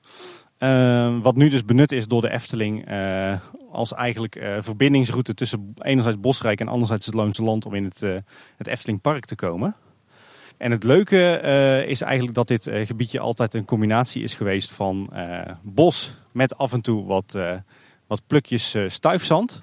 wat natuurlijk logisch is omdat dit gebied uiteindelijk een uitloper is van de Loons en Drunense Duinen. En als je nou goed links en rechts van het pad kijkt, uh, van het asfaltpad, dan zie je dat er af en toe ook wat van die plekjes zijn waar heel veel uh, geel zand ligt. En dat komt omdat ze dus dit, uh, dit asfaltpad, om te voorkomen dat er heel veel bomen moesten worden gekapt, zoveel mogelijk door de open stukken hebben gelegd. En hier zie je dus af en toe nog wat restanten van die, ja, die, die gebiedjes met stuifzand die hier van oudsher al in het, het bosje lagen. Ik ben er eigenlijk nog nooit geweest. Het is wel een mooi paadje. Ja, inderdaad. Er staat ook netjes uh, gethematiseerde verlichting langs. Uh, was overigens ook geen sinecure, want die werd in het begin uh, platgetrapt door, door onverlaten. Inmiddels is er een wat steviger armatuur gekozen. Het is wel zo dat in de winter dat het blijkbaar niet genoeg licht geeft, want er wordt hier altijd tijdelijk verlichting okay. opgehangen. Wat ook nog leuk is dat je her en der, als je links en rechts van het paadje kijkt, dat je wat, wat bospaadjes ziet lopen. Uh, het is niet zo dat het olifantenpaadjes zijn die, die door Efteling-bezoekers uh, zijn gecreëerd. Maar dat is echt nog de oude padenstructuur uit de tijd dat dit gewoon een, uh, een bosgebied was. Is overigens wel altijd al van de Efteling eigendom geweest. Alleen, ja, de Efteling heeft dat altijd gewoon bos gelaten. En pas met de komst van Bosrijk en Loonse Land heeft het eigenlijk voor de Efteling een functie gekregen. Nou, aan het eind van het slingerpaadje komen we dan op een wat bredere weg. Eigenlijk twee, twee wegen naast elkaar uit. En dat is de, de andere verkeersader die door het Duits bosje loopt. En dat is de route tussen Bosrijk en uh, het Eftelingpark. Uh, het brede pad is zeg maar de rijbaan voor uh, het, het, treintje zeg maar, dat van Bosrijk naar het park gaat. En het smalle pad is, is voetpad. En het leuke is, Paul, dan gaan we hier weer even stoppen. Dan zijn we ongeveer halverwege het paadje, uh, of halverwege de weg eigenlijk tussen Eftelingpark en Bosrijk. En wat zien we dan hier, Paul, aan onze linkerhand? Ja, een soort sloot. Een soort vijvertje misschien. Ja, precies. Je zit goed, Paul. Ik uh, we hebben het er al een keer over gehad, dus ik herinner me daar gewoon goed. Ja, hier links zie je eigenlijk, uh, ja ik zeg hier links, maar ongeveer halverwege. Dus heb je aan je linkerhand ja, een restant van een vijvertje met in het midden een eilandje met erop nog een, een berk en een eik. En ja, dat is na men zegt een restant van het, het huisje of de vakantiewoning van die, die Duitser die hier gewoond zou hebben. Uh, dat is het ene verhaal. Het andere verhaal is dat hier ooit een, een test zou zijn geweest door de Efteling Tuindienst met vijverfolie. Um, ja, welk verhaal waar is, weet ik niet. Maar het is natuurlijk wel leuk om, uh, om erover ja, een beetje over te discussiëren. En je zit daarnaast ook nog een oud pad het bos in lopen. Hè? Er zal ook nog uit de tijd zijn dat mensen hier gewoon uh, heel veel een hond uit gingen laten. Ja, klopt inderdaad. Zo'n stukje verder fietsen we zien inmiddels het Bosrijk een beetje opdoemen aan het eind van deze straat. Ja, inderdaad. we zien aan onze rechterhand trouwens nog, kijken we eerst op een akker, maar daarachter ligt, ligt vak K. En het leuke wat je hier ziet is dat, je, dat het, het boslandschap hier een beetje glooiend is. En dat komt natuurlijk omdat dit ooit uit, uh, zeg maar, een soort uitlopers waren van de Loonse en duinen. Dus dat hier in den beginnen heel veel stuifzand en woeste grond te vinden was. Die is uiteindelijk vastgelegd door, door bomen te planten, met name dennen. Uh, maar daardoor heb, zie je, heb je nog steeds een beetje die, uh, ja, die glooiende structuur, zeg maar. Die, die oude stuifduintjes zijn het eigenlijk. Ja, en ik denk dat het natuursfeertje wat hier hangt wel heel erg overeenkomt met wat we in de Loonse en Drunische duinen vinden aan de andere kant van de Midden-Brabant, toch? Hè? Ja, zeker, absoluut. En ze hebben er ook eh, af en toe wat bankjes geplaatst. Dus je kunt ook nog rusten onderweg naar Bosrijk. En, eh, of naar het Eftelingpark natuurlijk. Ja, en uh, je vindt hier ook hele mooie lantaarnpalen met, uh, met mooie gethematiseerde armaturen. Dus ja, het is echt een beetje ja, een basic verbindingspad uh, tussen Bosrijk en de Efteling. Op zich wel goed gedaan, met name toch weer de nadruk op het behoud van die natuur ligt. Hè? En dan zijn we aangekomen bij de eerste grote verblijfsaccommodatie uitbreiding sinds het Efteling Hotel. En dat is natuurlijk Efteling Bosrijk. Wat qua sfeer wel heel anders is dan het Loonse Land. Hè? Maar hoe is het hier ongeveer gekomen, Tim?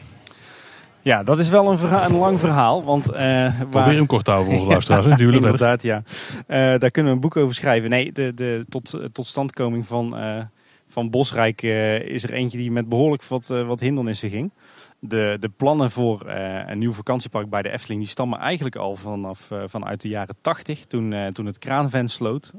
de, zeg maar het oude bungalowpark van de, van de Efteling. Um, en eigenlijk zijn er dus al sinds de jaren 80 plannen om ongeveer op deze locatie verblijfsaccommodatie uh, aan te gaan leggen. Uh, die plannen die zijn um, eigenlijk zo rond het jaar 2000 wat meer geconcretiseerd door de samenwerking te zoeken met Roompot. En toen zijn de plannen ontstaan om hier het Droomrijk te vestigen. En Droomrijk was eigenlijk een behoorlijk megalomaan vakantiepark. Dat zou gaan bestaan uit allerlei kastelen en, en dan niet zeg maar de middeleeuwse kastelen, maar dan moet je echt meer denken aan uh, Disney-achtige kastelen.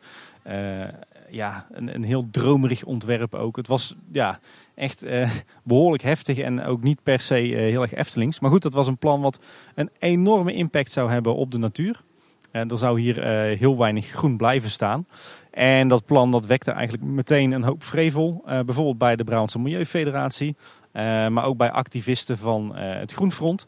En die hebben zelfs nog een tijdje hier een gebied bezet gehouden om te voorkomen dat de plannen zouden worden uitgevoerd. Leuk detail daarbij is dat ze in het finale het verkeerde bos zaten. Want de bomen die ze toen de tijd bezetten, die staan er nu nog steeds. Want die liggen in het bosgebied dat eigenlijk naast het Loonse Land ligt. Dus totaal uit de richting.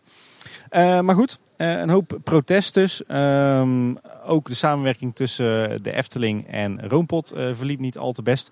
Uiteindelijk is daar de klad ingekomen. Er zijn nog allerlei rechtszaken geweest. En zijn eigenlijk de plannen voor uh, Droomrijk definitief geannuleerd. Um, en een paar jaar later... En dat is toch eigenlijk wel de verdienste, denk ik, van uh, Ronald van der Zel en Erik van der Brand. Twee directeuren die toen uh, bij de Efteling werkten. Uh, zo halverwege, zeg, pak een beetje, ja, ongeveer in 2005, begon men eigenlijk met een alternatief plan. En dat was Efteling Bosrijk zoals we dat nu kennen. kleinschaliger, veel kleinschaliger huisjes. Um, in eerste instantie was ook de bedoeling dat het totaal niet Efteling zou zijn, maar juist een, een beetje een, een rustmomentje. Hè? Dus er moest weinig Eftelings in zitten. Uh, op deze locatie waar we nu zitten. Um, en daarbij zou, uh, zou zoveel mogelijk bos gespaard blijven. En uh, om bovendien het, het verlies van natuur te compenseren, werd ook de voormalige locatie van het kraanvent teruggegeven aan de natuur. nou, dat werd, ging eigenlijk in goed overleg met bijvoorbeeld de BMF Natuurmonumenten. En zo is men ja, eigenlijk zo omstreeks 2007, 2008 tot een akkoord gekomen. En ja, was, eigenlijk, was er eigenlijk ruim baan om te beginnen aan de bouw van Efteling Bosrijk. Ehm, Uiteindelijk is het park in, op 11 december 2009 geopend. En dat besloeg 17 hectare. dus dat is ruim het dubbele van het, het Loonse land. De bouwkosten waren 52 miljoen euro. En zoals gezegd, de eerste insteek was om er echt een vakantiepark van te maken bij de Efteling, wat niet zozeer Eftelings was. Dus je ziet dat uh, de vakantiewoningen hier ook grotendeels echt zijn opgetrokken in de basis als gewoon, ja, gewone woningen. Later zijn die tijdens de bouw zelfs nog zijn die inzichten wel veranderd en zie je dat er toch nog last minute een hoop thematisering is aangebracht. bijvoorbeeld door de huizen alsnog aan de buitenkant in te schaduwen, maar ook door de interieurs heel erg thematisch in te richten. niet alleen van de huizen, maar ook van de andere voorzieningen op het park. En uiteindelijk opende het dus op 11 december 2009. Ja, nadat alle werkzaamheden klaar waren en alle bedden waren geplaatst, waren hier 1550 slaapplaatsen bij gerealiseerd. En die zijn dan verdeeld over 104 boshuizen. Er zijn de 6 of 8 persoonswoningjes. de 64 dorpshuizen. 6 tot 8 personen zijn uh, faciliteren die. En hadden we 24 poorthuisappartementen voor 4 personen. En 54 landhuisappartementen voor 4 personen. En daarnaast nog 20 stuks boshoevers voor 12 personen. En die laatste die zijn ja, die zijn nu net opgeleverd of uh, die worden nog opgeleverd binnenkort. Ja, en die aantallen die jij noemt, die zijn wel echt uh, uiteindelijk in drie fases uh, gerealiseerd. Hè? Je hebt dus zeg maar fase 1 die in 2009 is opgeleverd. dat besloeg eigenlijk het, het grootste deel van het terrein met uitzondering van een hoekje aan de, aan de zuidwestkant. En waarom? Vlakbij zeg maar de, de, de rand van Bosrijk lag toen nog een varkenshouderij. En varkenshouderijen hebben altijd een, een hindercirkel of een stankcirkel. En binnen die cirkel van een aantal honderd meter mag je geen woningen bouwen. En dus ook geen vakantiewoningen. dus toen is er een, eigenlijk een vlek in Bosrijk leeggelaten. La, later is die varkensboerderij zeg maar uitgekocht en, en, en gesloopt. En in 2015 opende toen fase 2. Waarin er weer heel wat, wat bedden bij kwamen. Ja, er zijn dus vijf uh, van die boshoevers geweest. En daar hebben ze ook twee jaar soort dorpjes gebouwd. Hè, met pleintjes ertussen en wat, wat meer speelselementen. Dat deed wel echt een stuk meer Estelingers aan. Absoluut, ja. Zowel qua, qua interieur, maar zeker qua, qua uitstraling aan de buitenkant. En ook qua landscaping. Dat is toch wel mijn favoriete stukje bosrijk, ja. denk ik. Ook. Ja, bij mij ook. Ja. ja, en fase 3 is eigenlijk heel recent ja, nog niet eens opgeleverd. Nee, daar zijn ze nu mee bezig. Ja, een deel daarvan is inmiddels wel opgeleverd. En afhankelijk van wanneer je het luistert, alles misschien al wel. Maar dat is, dus, dat is dus het stuk met die boshoevers. Tenminste, het stuk. Ze zijn eigenlijk een beetje verspreid door het hele park. Ja, inderdaad klopt. Die, die boshoevers die in, fase, die in de laatste fase zijn gebouwd, die hebben ze inderdaad over het hele park uitgestrooid. Uh, ja, al met al ook hier weer een, een grote diversiteit aan uh, verschillende vakantiewoningen. Het verschil is wel dat ze hier niet compact op elkaar gebouwd zijn zoals in het Loonse Land. Maar dat ze echt uh, zoveel mogelijk um, ja, tussen de, de, de bomen doorgebouwd hebben. Hè? Ja, een belangrijk verschil van mij inderdaad. Want hier kun je echt flink onder de schaduw lopen. Bijna dit, dit, alles ligt in de schaduw. Ja, dit voelde eigenlijk vanaf het begin ook al als, uh, als echt als bos. Als een bosrijk park. Ja, precies. Is overigens ook niet zo gek, want waar uh, de achtergrond van het, het vakantiepark Loonse Land is dat dat vroeger vooral landbouwgrond was, omzoomd met bos, was het gebied waar Bosrijk is gebouwd altijd al bosgebied. Heel erg vergelijkbaar met het, het Duitsbosje. Dus ja, eigenlijk een combinatie van bos en stuifzand. En ook dat is eigenlijk altijd al bosgebied van de Efteling geweest. Waar ze tot de jaren 2000 verder weinig mee gedaan hebben. Leuk detail is ook dat er uh, in, het, in het midden van het bosgebied een enorme stuifslandvlakte was. Zoals we die ook kennen uit de Loonse Drunense Duinen. En ja, we gaan dadelijk zien wat daarvan over is gebleven, Paul. Wat een unieke feature is van Bosrijk. En ik hoop niet dat dat heel lang zo blijft. Maar voorlopig is het nu wel zo. We vinden hier ook het enige ja, overgebleven zwembad niet. Want volgens mij waren de andere zwembaden weg voordat dit zwembad werd gebouwd. Maar we hebben hier ja. het badhuis. Ja, inderdaad. Het, echte, het enige echte Eftelingse zwembad. Het is wel alleen maar echt voor de Bosrijk bezoekers. Of niet bezoekers, voor de Bosrijk verblijvers. Ja, inderdaad. Uh, jammer genoeg wel. Want wat we van foto's uh, weten is dat het uh, best wel mooi en heel bijzonder ook gethematiseerd zwembad is. Een ja, heel bijzonder thema. De Klaas Vaak Zandfabriek volgens ja, mij. inderdaad. Super gaaf. Nou ja, we mogen er dus niet in. is waarschijnlijk omdat het zwembad vrij klein is en dus ook maar een beperkte capaciteit heeft. Maar echt wel een, ja, wat je al zegt, een mooie feature van Bosrijk. Ja, dat is een van de perks die je hebt als je hier slaapt. Precies. Want Bosrijk is natuurlijk wel van de twee vakantieparken een beetje het meer high-end park. Ja. En oh. uh, ja, dat voel je ook wel. Hoor. Tenminste, vooral als je bij de huisjes en rondloopt. Ja, absoluut. En ook bij de voorzieningen. Want we, we zitten hier nu dus op het uh, overigens best wel sfeervolle pleintje voor het poorthuis. Overigens zie je aan het poorthuis ook weer dat het in eerste instantie niet echt de bedoeling was om er, om er een echt Eftelingsgebouw van te maken. Hè. Het is voornamelijk toch eh, een beetje recht toe, recht aan, eh, standaard bakstenen en, en eh, ja, een klein beetje Slecht historiserende eh, eh, details. Maar het, het voelt wel heel erg recht toe, recht aan. En je ziet dat ze dat later wel nog hebben proberen recht te trekken met wat inschaduwwerk en eh, mooie decoraties en mooie armaturen. Maar ja, het poorthuis waar we nu voor zitten is eigenlijk ehm, ja, het hotel. Of ja, het, het, het wordt een hotel, hè, Paul. Ja, nu zijn het inderdaad nog appartementen. Ja, inderdaad. Het, het wordt hotel. Dus dat betekent dat het ook echt als een hotel gaat functioneren. Dus, dus eh, op de begane grond hebben, vinden we een zwembad, eh, de receptie en eh, een restaurant, het eethuis. En een klein winkeltje. En een klein winkeltje, het Klein Warenhuis. Eh, overigens kan je in het restaurant echt ook weer heel goed eten. Zowel lunch als avondeten. Ook weer hier weer toegankelijk voor niet-Bosrijk gasten. En, en bovenop die voorzieningen zit dus inderdaad het nu nog appartementengebouw. wat straks een, een hotel wordt. Ja, en het grootste verschil daarbij is dat ze de zitplaats eruit gaan halen. Dus mensen wat meer uit die kamers willen trekken, denk ik. En dat je alle hotelvoorzieningen hebt, zoals eh, dagelijkse beddenservice en eh handdoekenservice en dat soort dingen. Eh, genoeg gekletst, Paul. Zullen we nog even snel een rondje over Bosrijk fietsen? Eh, wandelen, Tim. Wandelen? Oké. En aan de achterkant van het poorthuis komen we dan weer op een heel gezellig pleintje. Eh, daar vinden we het eh, grote terras van het eethuis. Ook echt een plek waar ik graag eh, en vaak zit. En een, eh, een waterspeeltuin. En hier valt meteen op dat je echt in een bosgebied terechtkomt. Hè? Ja, dit is ook wel een soort vista die zich opent voor je. Met Ja. het water en de huisjes eraan staan. En nu we het over dat water hebben. Je had het net over een, eh, een, een plak duinzand die hier nog lag. Ja, een grote stuifzandvlakte midden in dit oude bosgebied. Ehm hebben ze eigenlijk heel, heel slim opgelost, want ze wilden hier natuurlijk ook heel veel water hebben. Ehm, enerzijds omdat eh, huisjes aan het water het altijd goed doen in de verkoop. Maar anderzijds ook omdat ze dat nodig hadden vanwege het klaterwatersysteem. Ja, en hoe een grote vijver aan te leggen zonder heel veel bomen te moeten kappen. Nou, dan eh, graaf je gewoon de stuifzandvlakte uit. Ja, daar staan meestal weinig bomen op. Hè? Ja, precies. Dus je kunt ook zien als je de oude luchtfoto's van, eh, van dit oude bosgebied wat hier eerst lag bekijkt. Dan zie je dat die contouren van het stuifzand eh, heel erg goed overeenkomen met, eh, met de vijver die er nu ligt. Overigens zien we hier nu wel, nu we dus langs die, eh, eh, langs die duinvillas eh, eh, fietsen, dat het inderdaad ehm, weinig Eftelings is, maar dat het wel hele luxe huizen zijn. Hè? Ik, ik, zeg al, ik zeg wel eens gekscherend van ik zou best eh, prima in zo'n huis kunnen wonen. Ja, volgens mij gaat het ook best prima. nou, we houden een beetje links aan en dan eh, gaan we eigenlijk richting het landhuis. En dat is natuurlijk voor onze speciale plek inmiddels, Tim. Ja, inderdaad, want eh, daar hebben we onze honderdste aflevering opgenomen. Ja, dan komen we eigenlijk uit op het voorplein van het landhuis. En waar het pleintje voor het poorthuis ook al zo leuk is, moet ik zeggen dat ik toch ook best wel aangenaam verrast ben door, eh, door hoe het plein voor het landhuis er inmiddels uitziet. Ja, wat bij het landhuis wel eh, leuk is als je daar namelijk in zit en je zit een beetje aan de achterkant van het landhuis. Dan heb je een wat meer eh, open kijk op de natuur hier hè, en op het gebied er, wat erachter ligt. Ja, en hij- het, het landhuis kijkt ook aan eenzijde uit over het golfpark. En dat is niet voor niks, want het landhuis is in principe ooit ook bedacht als een soort van hotel voor golfers. Uiteindelijk slapen daar natuurlijk veel meer doelgroepen in. Maar zo is het wel ooit bedacht. Ja, en als je dan een beetje tussen de, de, de huisjes doorkijkt waar we nu langs rijden, dan kijk je echt recht op de golfbaan. Ja, deze huisjes staan ook eigenlijk gewoon aan de golfbaan. Dus die, de, de woningen die je dus, eh, waar je langs gaat als je het landhuis voorbij rijdt en dan een beetje links aanhoudt.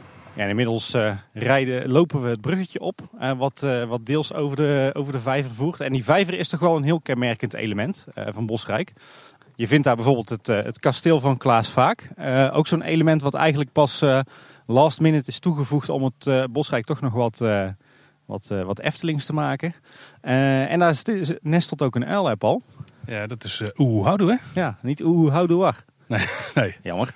En denk ik toch wel de allermooiste ja, vakantiehuisjes van Bosrijk, die, die grenzen hier ook aan, aan het water. Hè? Die hebben eigenlijk een vlonder die over de vijver uitkijkt. Nou, ze zijn allemaal hout, in hout uitgevoerde huizen. Terwijl de rest van Bosrijk allemaal een steen is volgens mij. Ja, nou ja, met uitzondering van eh, de, de boshoeves dan die nu zijn gebouwd. Hè? Die, hebben, die zijn ook grotendeels in hout eh, uitgevoerd. In ons favoriete deel van het park, hè? een beetje het zuidwesten. Dat was wat vroeger nog in die stankcirkel lag waar jij het over had. Ja, klopt. Nou ja, voordat we daar komen, eh, hebben we eigenlijk, komen we langs een wel heel mooi element. Want we komen nu uit eigenlijk op, ehm, we, we kijken uit op het landhuis waar we net ook al waren. En ehm, aan de, zeg maar de, de achterzijde van het landhuis vind je een heel erg open gebied. Eh, dat, dat is ook niet bebouwd. Eh, dat fungeert eigenlijk als een soort van ja, natuurspeeltuin, annex trapveldje. En daar staat ook heel veel ruig gras en heel veel mooie bloemen. En het leuke is dus dat toen hier nog geen sprake was van bosrijk, maar toen het gewoon een bosgebied was, was dit, dat veldje eigenlijk ook een, een open grasveld met, met ruig gras. Wat eigenlijk de buffer vormde tussen het, het oude bosgebied en de golfbaan. En dat, uh, ja, die, die, die ruigte die, uh, die is er nog steeds, maar nu dus ingebed in Bosrijk. Nou, dan gaan we nu eigenlijk van Bosrijk af. En dan houden we links aan. Dus dan uh, rijden we weg van het Eftelingpark. Ja, inderdaad. we verlaten Bosrijk niet via het poorthuis, maar via de slagboom. En dan komen we eigenlijk uit op het parkeerterrein van Bosrijk. eigenlijk weer gewoon een, een lap asfalt op een van de oude akkers die hier lag en al wel in het bezit was van de Efteling. Uh, en dan zien we ook de nieuwe telefoonmast die eigenlijk is uh, bijgeplaatst omdat uh, ja, je eigenlijk in het Anderrijk en ook in de verblijfsaccommodaties amper bereik had. Wat we dan doen is dat we weer de Eftelingse straat oprijden. We gaan naar links en dan komen we eigenlijk op een van de weinige stukjes originele Eftelingse straat. Zoals die hier toch zeker al sinds 1800 ligt. Ja, het is ook echt zo'n onverhard pad. Inderdaad, onverhard pad met je puinverhouding. Met uh, aan beide zijdes van de weg uh, bomen. Dit zand-annex puinpaadje geeft wel een, uh, een goed beeld van hoe de Eftelingse straat eigenlijk eeuwenlang was. Over het hele traject, dus ook achter de Efteling langs. En nu rijden we eigenlijk langs die groene wal hè, die we net bespraken toen we nog bij vak K stonden. Ja, en eigenlijk het gedeelte hier aan onze rechterhand achter die, die aardewal. Dat is het gedeelte wat dus het onverharde deel is van vak K. Waar je die gravel vindt. Nou, en aan de linkerhand hebben we nu camping de Bernse Hoeve.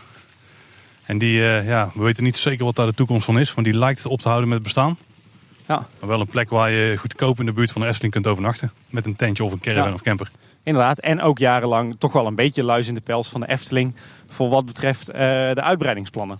Aangezien ze ja, eigenlijk vanaf de jaren 80 al uh, continu geprocedeerd hebben tegen allerhande uitbreidingsplannen van de Efteling. Maar goed, we zullen binnenkort aan het eind van het jaar zien wat, wat daarmee wordt gedaan. Nou, dan komen we op de kruising uh, van uh, de Eftelingse straat met uh, de Dodenauweg of de, de Bernse Hoef. ook weer een interessant punt in het gebied. als, je nou, als je vooruit kijkt heb je weer een stuk Eftelingse straat wat geasfalteerd is. dat is eigenlijk altijd al geasfalteerd geweest zolang ik het ken. Wat op zich raar is, want als je dan weer op oude kaarten kijkt, was dit juist altijd het, het meest onbeduidende stukje Eftelingse straat. Wat een beetje in de woeste grond eindigde. Maar als je dan zeg maar, naar schuin rechts kijkt, dan zie je daar een heleboel uh, grasvelden. Um, allemaal eigendom van de Efteling. Uh, en dat kennen we inmiddels als het, uh, het overloopparkeerterrein of het noodparkeerterrein bij grote drukte. Ja, en dit, vooral de toekomst van dat stuk is heel interessant. Ja. Buiten dat we die nog niet weten. Maar wel dat hier voor een deel de mogelijkheid is om nog, ja, ze noemen het attractiepark neer te zetten of dagrecreatie. Ja. maar ook een de groot deel permanent parkeervoorziening gaat worden in de toekomst. Ja, en als je, als je zeg maar uh, over het gebied uitkijkt, dan gaat het op een gegeven moment over in, uh, in Akkerland, waar nu mais staat. Uh, maar eigenlijk het, het hele gebied hier, aan, hier schuin rechts is volledig van de Efteling. Met uitzondering van die, die boerderijen die daar staan. Um, een groot deel van die grond is verpacht aan boeren. Dus ja, eigenlijk dat hele perceel dat kan volledig worden ingezet straks voor recreatie en parkeren. Ja, er is wel één lopje grond aan de noordkant. Dat is een beetje een uitloper. Die is deels wel van de Efteling en deels niet. Klopt inderdaad. Uh, als je helemaal naar rechts kijkt, dan kijk je eigenlijk naar het dorp Kaatsheuvel. Um, en daar zie je een perceel grond wat uh, ook altijd van de Efteling is geweest, maar wat ze een aantal decennia geleden hebben geruild met de gemeente. Daar staat nu de brandweerkazerne van Kaatsheuvel op en, en het, het oude politiebureau, wat inmiddels kantoorpand is. Waar gaan hier naar links, hè? Ja, overigens de, de, het stukje uh, onverharde Eftelingse straat waar we nu op staan, dat uh, staat op de nominatie om op korte termijn wel geasfalteerd te worden. Want dat moet een soort uh, calamiteitenroute worden. Dus als een van de, zeg maar, de, de, de, als alle wegen rond de Efteling echt vaststaan, dan, dan kan dit als een soort noodontsluiting worden gebruikt. Was het niet de bedoeling dat vanaf hier ongeveer een weg het Efteling-terrein op zou gaan? Ja, klopt inderdaad. Een toevoerweg voor het verkeer? Ja. Maar dat is allemaal toekomstmuziek, hè? Dat is uh, inderdaad toekomstmuziek. Dat hangt af van hoe het verder gaat met het bestemmingsplan. Um, het perceel overigens aan de linkerkant van de Eftelingse straat, als we voor ons kijken. Daar zie je nu ook een hoop landbouw en nog wat bos. Uh, en dat staat uh, helemaal op de nominatie om nog gebruikt te gaan worden voor nieuwe verblijfsrecreatie voor de Efteling. We gaan hier dus links en we rijden dan meteen het, het buurtschap Bernse Hoef in. Een buurtschap wat eigenlijk als enige buurtschap ehm, ja, helemaal omsloten is door, door gronden van de Efteling. Aan onze rechterhand kijken we nog in het, het gebied wat dus op de nominatie staat om in de toekomst verblijfsrecreatie van de Efteling te worden. En de boerderijen die je hier vindt met, met de grond die daarbij is, die is allemaal wel echt in eigendom van, van de mensen die hier wonen. Dus die is niet in eigendom van de Efteling. We komen hier op een, een T-splitsing en op zich zijn beide wegen wel, wel interessant. Maar ik stel voor om hier rechtdoor te gaan. Dat is niet de doorgaande weg. De doorgaande weg is hier links. Dan rij je rechtstreeks naar het Efteling Golfpark en kom je onder meer langs de buitenrand van, van Bosrijk. Maar wij rijden rechtdoor. Ehm, ja, eigenlijk verder het buurtschap Bernse Hoef in. Voelt hij nog wel heel landelijk. Hè? Ik zie ook niet dit per se veranderen als de Efteling eigenlijk vooral in de noordzijde dingen gaat ontwikkelen. Uh, nou ja, ze worden met name natuurlijk wel echt opgesloten door de Efteling dan op een gegeven moment. Hè, maar aan één kant met het golfterrein. Dat is niet heel spannend, toch? Nee, dat is waar. Um, overigens vinden we hier rechts, als we een stukje doorfietsen, uh, weer wat bebouwing van de Efteling. Uh, dit is de Greenkeepers loods.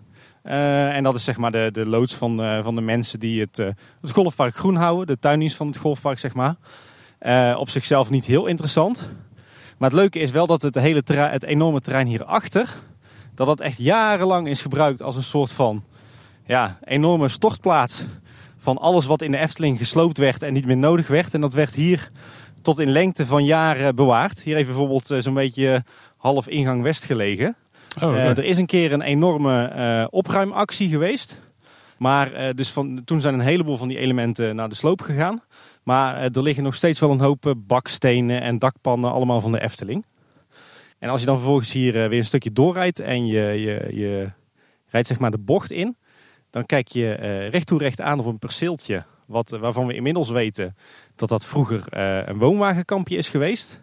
Wat geen eigendom is van de Efteling. Maar wat dus is verkocht aan een man die hier graag een soort van ja, natuurtuin van wilde maken. En die blijkt daar inmiddels al behoorlijk in geslaagd. Er staan hier ook allemaal uh, bijenkasten en dergelijke. Ja, die meneer is ook in het nieuws geweest, toch? Eh, ten tijde van het bestemmingsplan. Ja, klopt inderdaad. Die had nog een eh, artikel in een krant volgens mij gekregen over dat het toch echt allemaal niet kon en invloed had op zijn bijen honingproductie. Klopt inderdaad, ja. Um, dan rijden we door. Dan zien we links weer wat boerderijen van de Bernse Hoef. Maar aan de rechterzijde zien we op zich wel weer een heel interessant terrein. Dat is namelijk een oude gemeentewerf waar eh, zand en stenen en strooizout werd eh, opgeslagen. Uh, die is wel in eigendom van de Efteling. Is ook geregeld bij werkzaamheden in Bosrijk gebouwd als een soort, of gebruikt als een soort van bouwplaats. En die staat nu in het nieuwe bestemmingsplan als uh, de toekomstige camperplaats. Ja, volgens mij met uit mijn hoofd ongeveer 70 camperplaatsen. Iets ja. meer zelfs. Ja, nou, ik heb altijd in mijn hoofd gehad dat dit heel klein was. Maar nu we er zo doorheen fietsen, denk ik van nou, het, is eigenlijk best wel een fors terrein. Nou, volgens mij konden daar ook uitkijkpunten bij komen en een speeltuintje of zo. Dus het ja, kan best een leuk uh, terreintje worden. Ja. Dan komen we weer op een, uh, een T-splitsing. En uh, als we dan even stilstaan, dan zie je dus links, links voor eigenlijk Bosrijk, fase 2. de, als je wat nog verder naar links kijkt en je kijkt zeg maar de straat in. Daar in die bocht heeft vroeger de, de varkenshouderij gelegen die dus de bouw van een heel deel van Bosrijk tegenhield. Maar goed, mhm. die is dus verdwenen. Kijk je schuin naar rechts, dan, uh, dan zie je eigenlijk uh, ja, ongeveer een derde deel van de Efteling golfbaan. Ja, en dan zien we ook een, eh, een bord staan met dan een pijl naar links en er staat Bernshoef bij. En een pijl naar rechts en er staat Duikshoef bij. Ja. Ook een interessant stukje Efteling, maar daar komen we zo hè?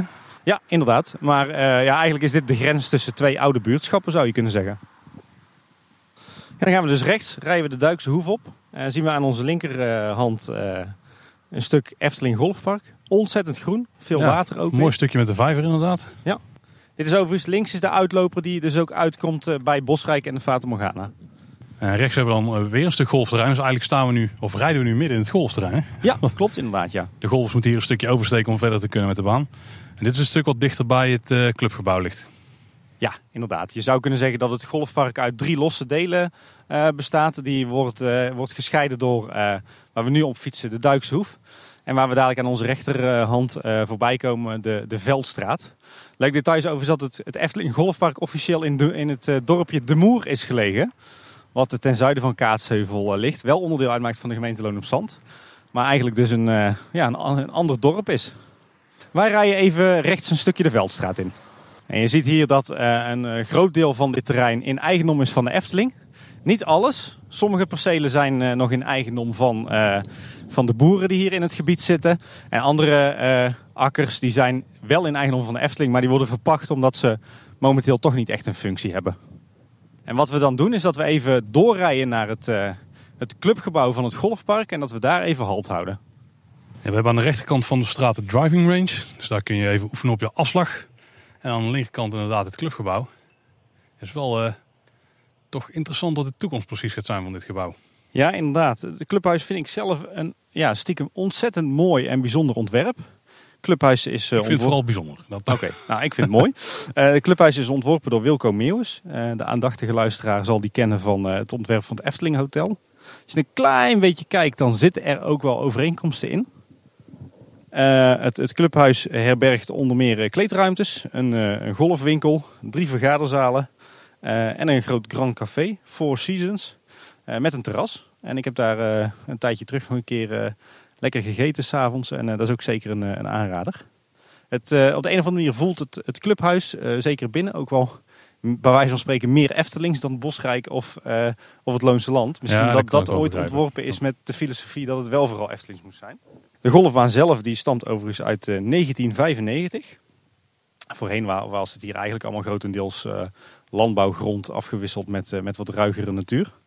Eh, een baan van 18 holes. En alle holes bij elkaar opgeteld eh, eh, zijn ongeveer 6,2 kilometer. Wat blijkbaar nogal groot is voor een golfbaan. Eh, de golfbaan is 95 hectare groot en is ontworpen door de Britse golfbaanarchitect Donald Steele.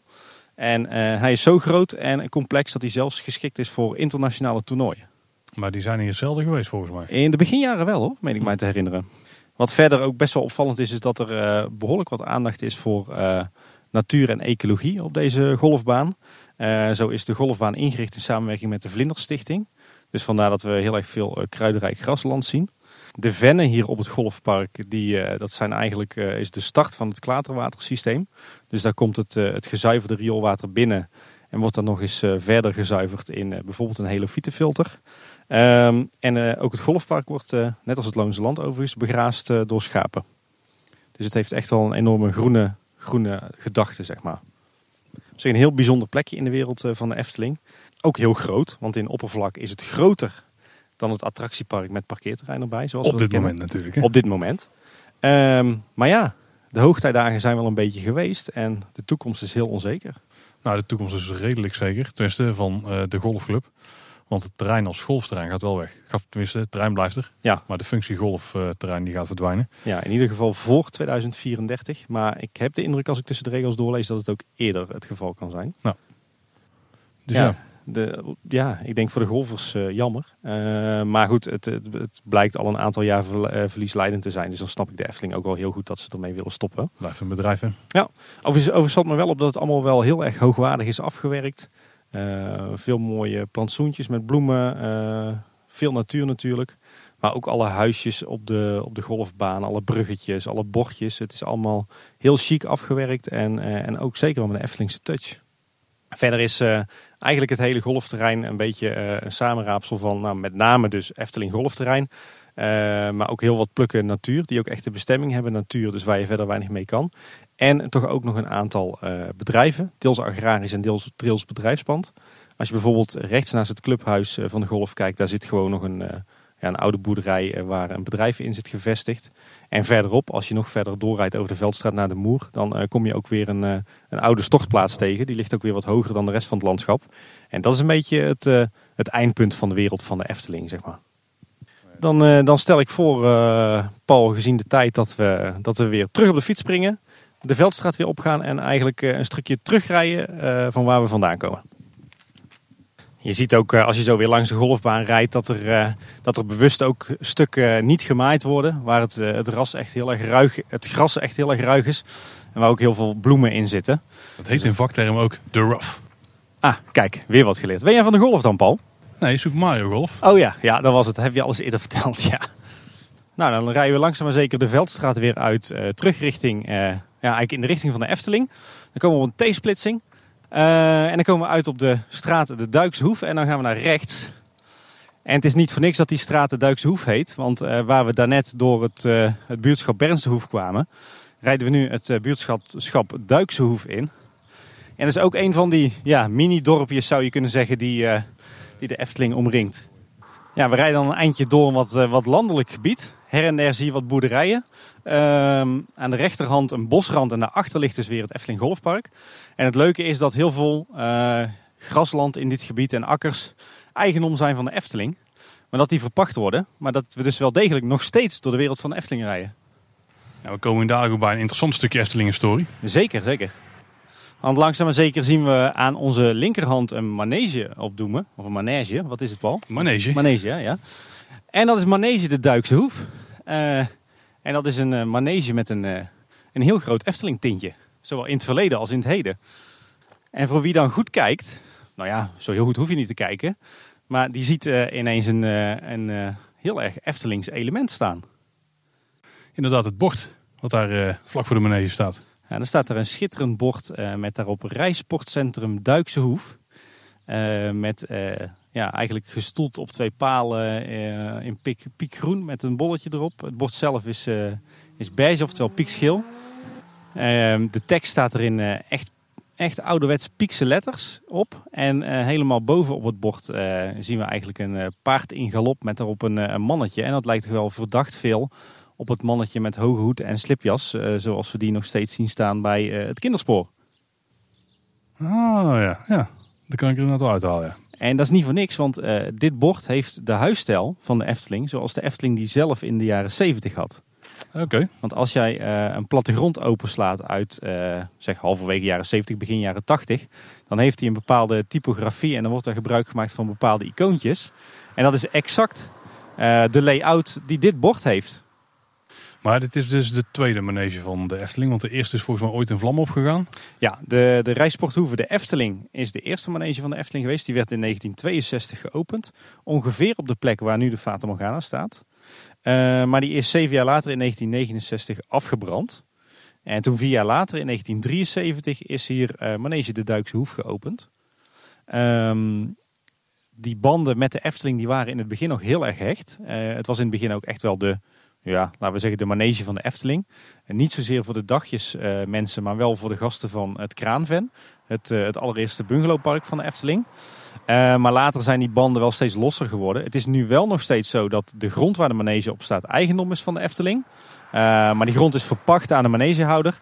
En het gebouw zelf is ook van de manege door middel van recht van opstal. Maar in dit gebiedje is dus echt een beetje een mengelmoesje van ja, eigendom van Efteling en manege. Uh, en uh, je merkt dat die banden er nog steeds wel zijn, want uh, sinds een aantal jaar worden hier de paarden van Ravelijn gestald. Is dat nog steeds zo? Is er vooral als ze pauze hebben, zeg maar? Dat is nog steeds zo. Die, staan, die worden s ochtends zo rond een uur, ergens tussen acht en half negen met de trailer naar de Efteling gebracht. En zo een, een half uurtje, uurtje na de laatste show gaan ze weer terug naar deze manege. Oké, en die uh, nieuwe stallen die ze hebben gebouwd daar achter Droomvlucht? Dat is echt alleen maar voor gedurende de dag. Voor overdag? voor okay. kort verblijf. Dus staan echt... ze niet meer onder de tribune zoals vroeger? Uh, nee, nou ze hebben eigenlijk altijd wel uh, voor hun lang verblijf tussen aanhalingstekens hier op de manege gestaan. Hè? Nee, maar ik bedoel overdag normaal gesproken. Dan staan, stonden ze denk ik eerst onder de tribune. Ja, klopt. Het, volgens mij staan ze daar nu ook af en toe nog wel hoor. Ja, ik denk dat ze een beetje, Ja, wel. precies. Maar uh, zeg maar buiten de showtijden om staan de paarden van Ravelijn hier. En Ja. hier de, de, de mensen van Puy du Fou die, die rijden hier ook op hun paarden. Dus er is nog steeds best wel een link tussen de Efteling en eh Manege de Duikse Hoef. Al denk ik niet dat het, dat het nog echt ooit de Efteling Manege gaat zijn. Ja, ik denk dat paardensport voor toeristen, of sport in ieder geval, eh, recreatie met paarden, dat daar niet echt meer veel gebeurt. Hè? Vroeger had je nog wel dat natuurlijk huifkarren werden verhuurd, zodat je daar rondjes mee kon rijden.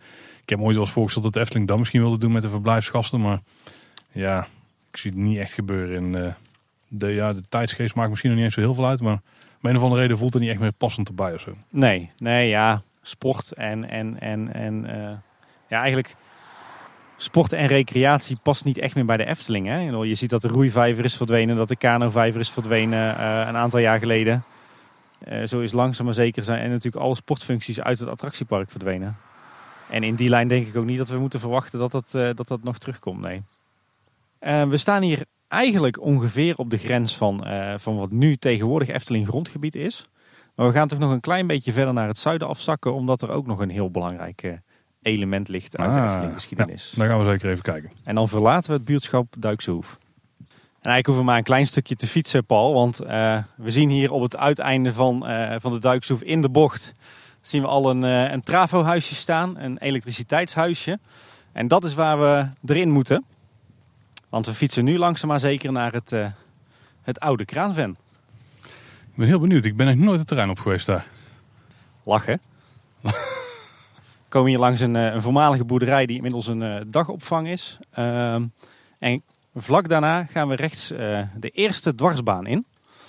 Maar voor we dat doen is misschien leuk om te vertellen dat als je naar links kijkt, dat je daar het volgende buurtschap ziet uh, wat, uh, ja, wat eigenlijk de Efteling omringt. En dat is het buurtschap Kraanven. En daar is natuurlijk ook het bungalowpark naar vernoemd. Uiteraard.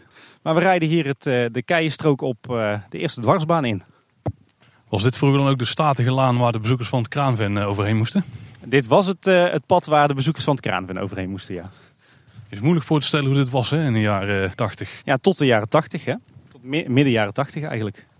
We fietsen een stuk door. Aan de rechterkant uh, rijden we eigenlijk Stichting Open Door voorbij. Die, de dagopvang die hier sinds kort zit. En dat bosgebied links, dat is eigenlijk ja, het voormalige Kraanven. Wel heel bebost, tenminste inmiddels, toen volgens mij ook. Maar we zien op een gegeven moment aan onze linkerhand een soort van stroompje lopen. En na dat stroompje kom je eigenlijk uh, ja, in het oude kraanven. Stond hij dan aan beide kanten van de weg uh, bungalows of was het alleen aan de linkerkant? Nee, nee, nee, echt alleen aan de linkerkant. Aan de zuidkant. Ik zie nu dat er inmiddels een, uh, in plaats van het, het oude hek wat hier eerst stond met betonpalen en gaas erin. wat hier nog tot een paar jaar geleden heeft gestaan, dat er inmiddels schrikdraad staat om waarschijnlijk om de Schotse hooglanders die de boel hier begrazen binnen te houden. We gaan eens even kijken of we nog op de een of andere manier uh, het kraanven in kunnen. En ja hoor, op uh, de plek waar uh, voorheen de hoofdingang van het kraanven was, zit nu ook een ingang, zie ik. En dit is echt zo'n bospoort hè, die je wel ziet. Dus eentje waar eventueel een groot voertuig erheen kan en daarnaast een klein poortje wat automatisch dichtvalt om de dieren die er binnen zitten niet eruit te laten. Ja. Dat staat er overigens pas sinds een paar jaar hoor. Want in de tijd dat ik aan mijn rondjes Efteling begon, was het hier nog echt een oud en vervallen bungalowpark. Weliswaar zonder bebouwing, maar toen stond er nog dus echt de jaren 60 uh, eh, hekwerk omheen, zeg maar. We lopen dus het oude kraanven in. We volgen eigenlijk gewoon het bospad. En dan komen we dadelijk op een open plek. Nou Paul, welkom in het kraanven. Ik probeer me te oriënteren. Zijn we, zijn we hier in de buurt van het hoofdgebouw? Ja, we komen hier inderdaad binnen zeg maar, in het, het centrumgebied van het oude bungalowpark. Want daar zat ook een zwembadje bij, hè? Ja, klopt. Misschien is het goed voordat we de plattegrond erbij pakken... dat we even wat uh, basale gegevens uh, met onze luisteraars delen. Wat was het Kraanven? Kraanven was eigenlijk het eerste bungalowpark... en eigenlijk ook de eerste vorm van verblijfsrecreatie bij de Efteling. Werd al geopend uh, op 1 juli 1960... Zo. Dus was eigenlijk was, was tien jaar na de officiële opening van het, van het park. Was dus een bungalowpark. omvatte 16 hectare. Uh, bestond uit 42 luxe bungalows, waarvan uh, 10 vijfpersoons, 15 zespersoons en 15 zevenpersoons bungalows. En ook nog twee bungalows voor 11 personen. Alles bij elkaar 267 eh, bedden. Die bungalows die waren voor die tijd echt zeer luxe. Bouwkosten waren ongeveer 1 miljoen gulden. En naast die 42 bungalows vond je hier ook een café-restaurant, een winkel, een bar, een recreatieruimte, een openluchtzwembad, tennisbanen, een trimbaan en een midget golfparcours. Tennisbaan ook nog, ja? Ja, en eh, ook nog wat voetbalveldjes. En uh, in het begin draaide dat heel goed. Zeker ook omdat het uh, zo enorm luxe was voor die tijd. Uh, maar uiteindelijk in de jaren 80 begon de teloorgang. Toen liep het bezoekersaantal enorm terug. en uiteindelijk is het op 21 oktober 1985 gesloten. In een aantal jaren daarna zijn de, alle bungalows en het centrumgebouw gesloopt. Is de meeste infrastructuur weggehaald. Maar het is eigenlijk lange tijd uh, Efteling gebleven.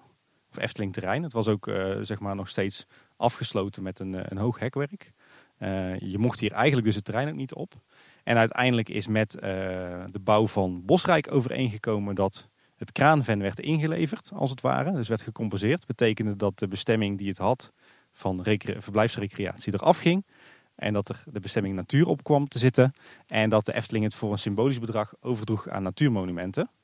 En eigenlijk vanaf 2009 is dit gebied nu onderdeel van uh, Landgoed Huis Heide. Een natuurgebied van natuurmonumenten. En maakt het ook echt onderdeel uit van de wandeling. Eh, de, de blauwe wandeling die je kan doen als je naar het eh, kerkdorp De Moer rijdt. Eh, vlak voordat je in de kern van het dorp komt, heb je daar een soort eh, startplaats. eh, waar je een aantal wandelingen kunt doen. En de blauwe wandeling is zeg maar de wandeling over het noordelijke deel van Huis ter Heide. En tegenwoordig loopt die dus ook voor een groot deel over het, het oude Kraanven.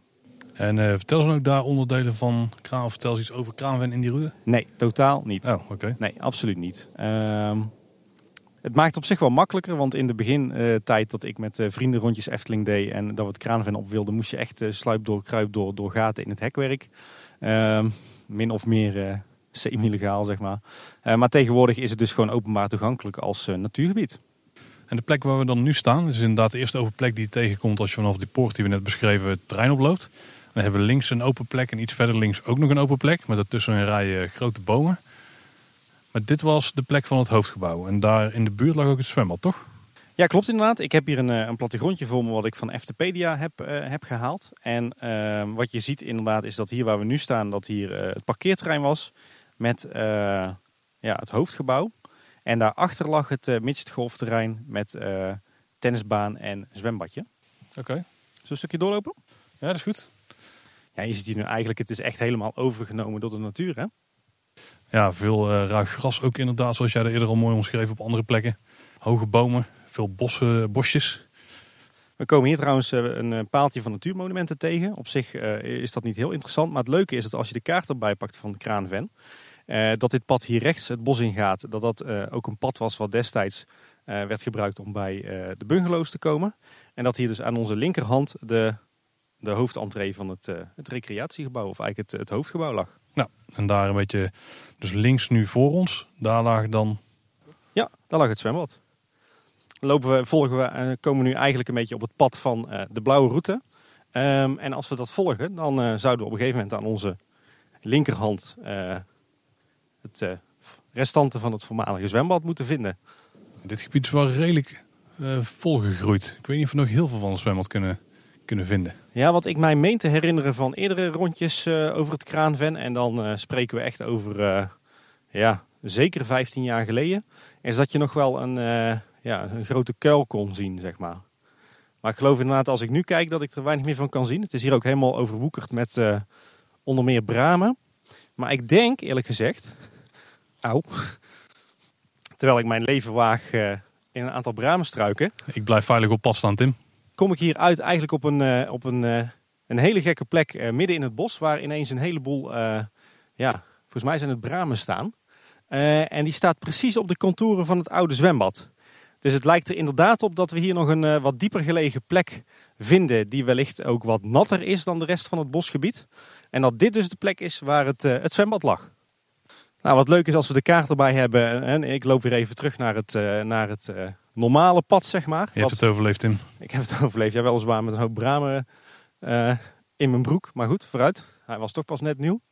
Eh, maar dan volgen we weer het, eh, het wandelpad wat ook voor de natuurmonumentenroute wordt gebruikt. En wat ook mooi op het kaartje staat, wat ik op Eftepedia vond. En dan vinden we hier ook nog wat open ruimtes in het bos. En dat komt dan weer overeen met eh, de midgetgolfbaan en iets verderop de tennisbaan, eh, Paul. En dit lijkt wel iets hoger te liggen, maar dat zal dan gewoon een natuurlijk eh, hoogteverschil zijn, denk ik. Als we dan nu nog verder zouden lopen het gebied in, dan, dan komen we meer in het bosachtige gebied met heuveltjes waar dus de bungalows stonden. Dat doen we niet. We keren even om en we gaan nog even door naar het, de lange poot van de L, zeg maar. Want het kraanven is, is ook een beetje in L-vorm gebouwd. Maar ik ben uiteraard vrij als je zelf loopt om eventjes de rest van het terrein te verkennen. Ja, moet je zeker doen. Gezien de tijd kunnen wij het nu niet. Ehm, maar je kan gerust als je eh, dat kaartje van Eftepedia haalt en uitprint, kan je gerust jezelf eh, prima een uur eh, of anderhalf vermaken op het kraanven en op zoek gaan naar restanten van het oude kraanven. Overigens heb ik hier voor, voor mijn verjaardag ooit nog wel eens levend stratego gespeeld met vrienden. En daar is het ook een prima gebied voor. We lopen weer terug richting het oude hoofdgebouw, waar wij van spreken. En dan zien we dan weer het paaltje van de natuurmonumenten. En dan gaan we toch nog even links, volgen we eigenlijk de blauwe pijl. En dan komen we in een wat dichter bebost gebied, waar vroeger dus ook bungalows stonden. Als ik een beetje zie wat hier nog staat aan bomen, dan stonden die bungalows dus echt ook volle mak in het groen. Ja, absoluut. Je ziet hier overigens af en toe in het pad nog wat, eh, wat verdwaalde betonklinkers liggen. Wat er inderdaad op duidt dat dit dus het pad was naar, eh, naar de bungalows. Maar inderdaad, de, de bungalows stonden hier volop in het groen, ja.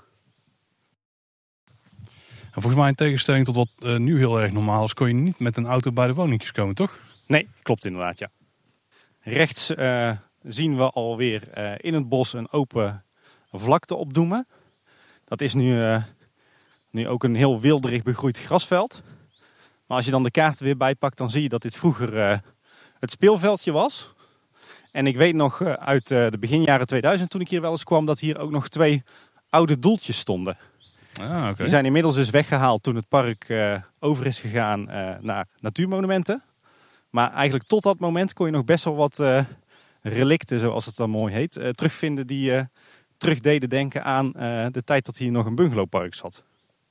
Ja, en als je dan iets verder doorloopt, dan zie je dus inderdaad een wat lagere, wat meer open plek in het bos. En dit is dus zo'n plek waar, waar een bungalow stond. Eh, en het leuke is dat als je, die, als je de kaart erbij pakt en je gaat goed zoeken, dat je zo'n beetje alle plekken waar voorheen een bungalow heeft gestaan thuis kunt brengen. Niet alleen omdat er eh, dat vaak open plekken zijn eh, waar bomen omheen staan en ook wat vlakkere plekken in het landschap. Maar ook omdat dat vaak de plekken zijn waar je nog eh, wat, wat gras terugvindt. Wat op zichzelf eigenlijk helemaal niet thuis hoort in een bosgebied. Maar wat daar natuurlijk ligt, omdat er ooit een huisje stond waar gras rondomheen is ingezaaid. Als je zo kijkt naar de, de ruimte tussen die gebouwtjes, dan was die echt wel groot. Die Ja. stonden hier heel erg vrij. In Bosrijk hadden ze hier op, eh, op het gemak nog twee extra woningen tussen gezet. Denk. Ja, inderdaad. Maar het leuke is dus dat je tegenwoordig gewoon kunt wandelen in Kraanven eh, op je dode akkertje. Eh, en dat is eigenlijk de hele structuur van het park nog precies hetzelfde is als toen het een bungalowpark was. Dooie akker. Ja. Hey Paul, wij draaien ons om. Ehm, we hadden hier ook nog wel een thema-aflevering van kunnen maken, maar eh, we hebben nog meer te doen, want we zijn nog steeds niet rond in de hele wereld van de Efteling. En hoe voelt dat nou, Paul, voor het eerst in het Kraanven rond te lopen? Alsof je in een random natuurgebiedje rondloopt. Hè? Nou, ik had toch iets meer excitement verwacht, eh, Paul. Nou ja, je ziet dat wel de natuur echt voor alles heeft overgenomen. Dus je, ja, je moet echt inderdaad weten dat er dingen stonden. En dan kun je ze wel ontdekken. Maar als je hier eh, inderdaad als natuurmonumenten blauwe routewandelaar loopt. Ja, dan kan ik me voorstellen dat je echt geen idee hebt dat hier ooit een eh, bungalowpark heeft gestaan. Nee, dat eh, ben ik wel met je eens. Ik moet ook zeggen dat 15 jaar geleden, toen wij een beetje eh, aan onze hoogtijdagen van onze rondjes Efteling zaten, dat het in die zin dat er veel meer in het Kraanvent te ontdekken was van het oude bungalowpark dan nu. Dus ze hebben het nog wel een keer extra netjes opgeruimd toen ze het overdroegen aan natuurmonumenten. We zijn weer terug bij de fiets en we rijden weer, eh, we fietsen weer de eerste dwarsbaan op. Eh, terug naar waar we vandaan kwamen, naar het eh, buurtschap Duikse Hoef. Overigens is het wel leuk als je hier links tussen de bomen doorkijkt, dan kijk je op, de, zeg maar op het uiteinde van de Efteling golfbaan. Dus als je kijkt naar het eigendom van de Efteling op dit moment, dan, dan ligt hier ongeveer de grens. Aan het eind van de eerste dwarsbaan gaan we weer links. Terug richting Golfpark, terug de Duikse Hoeve op.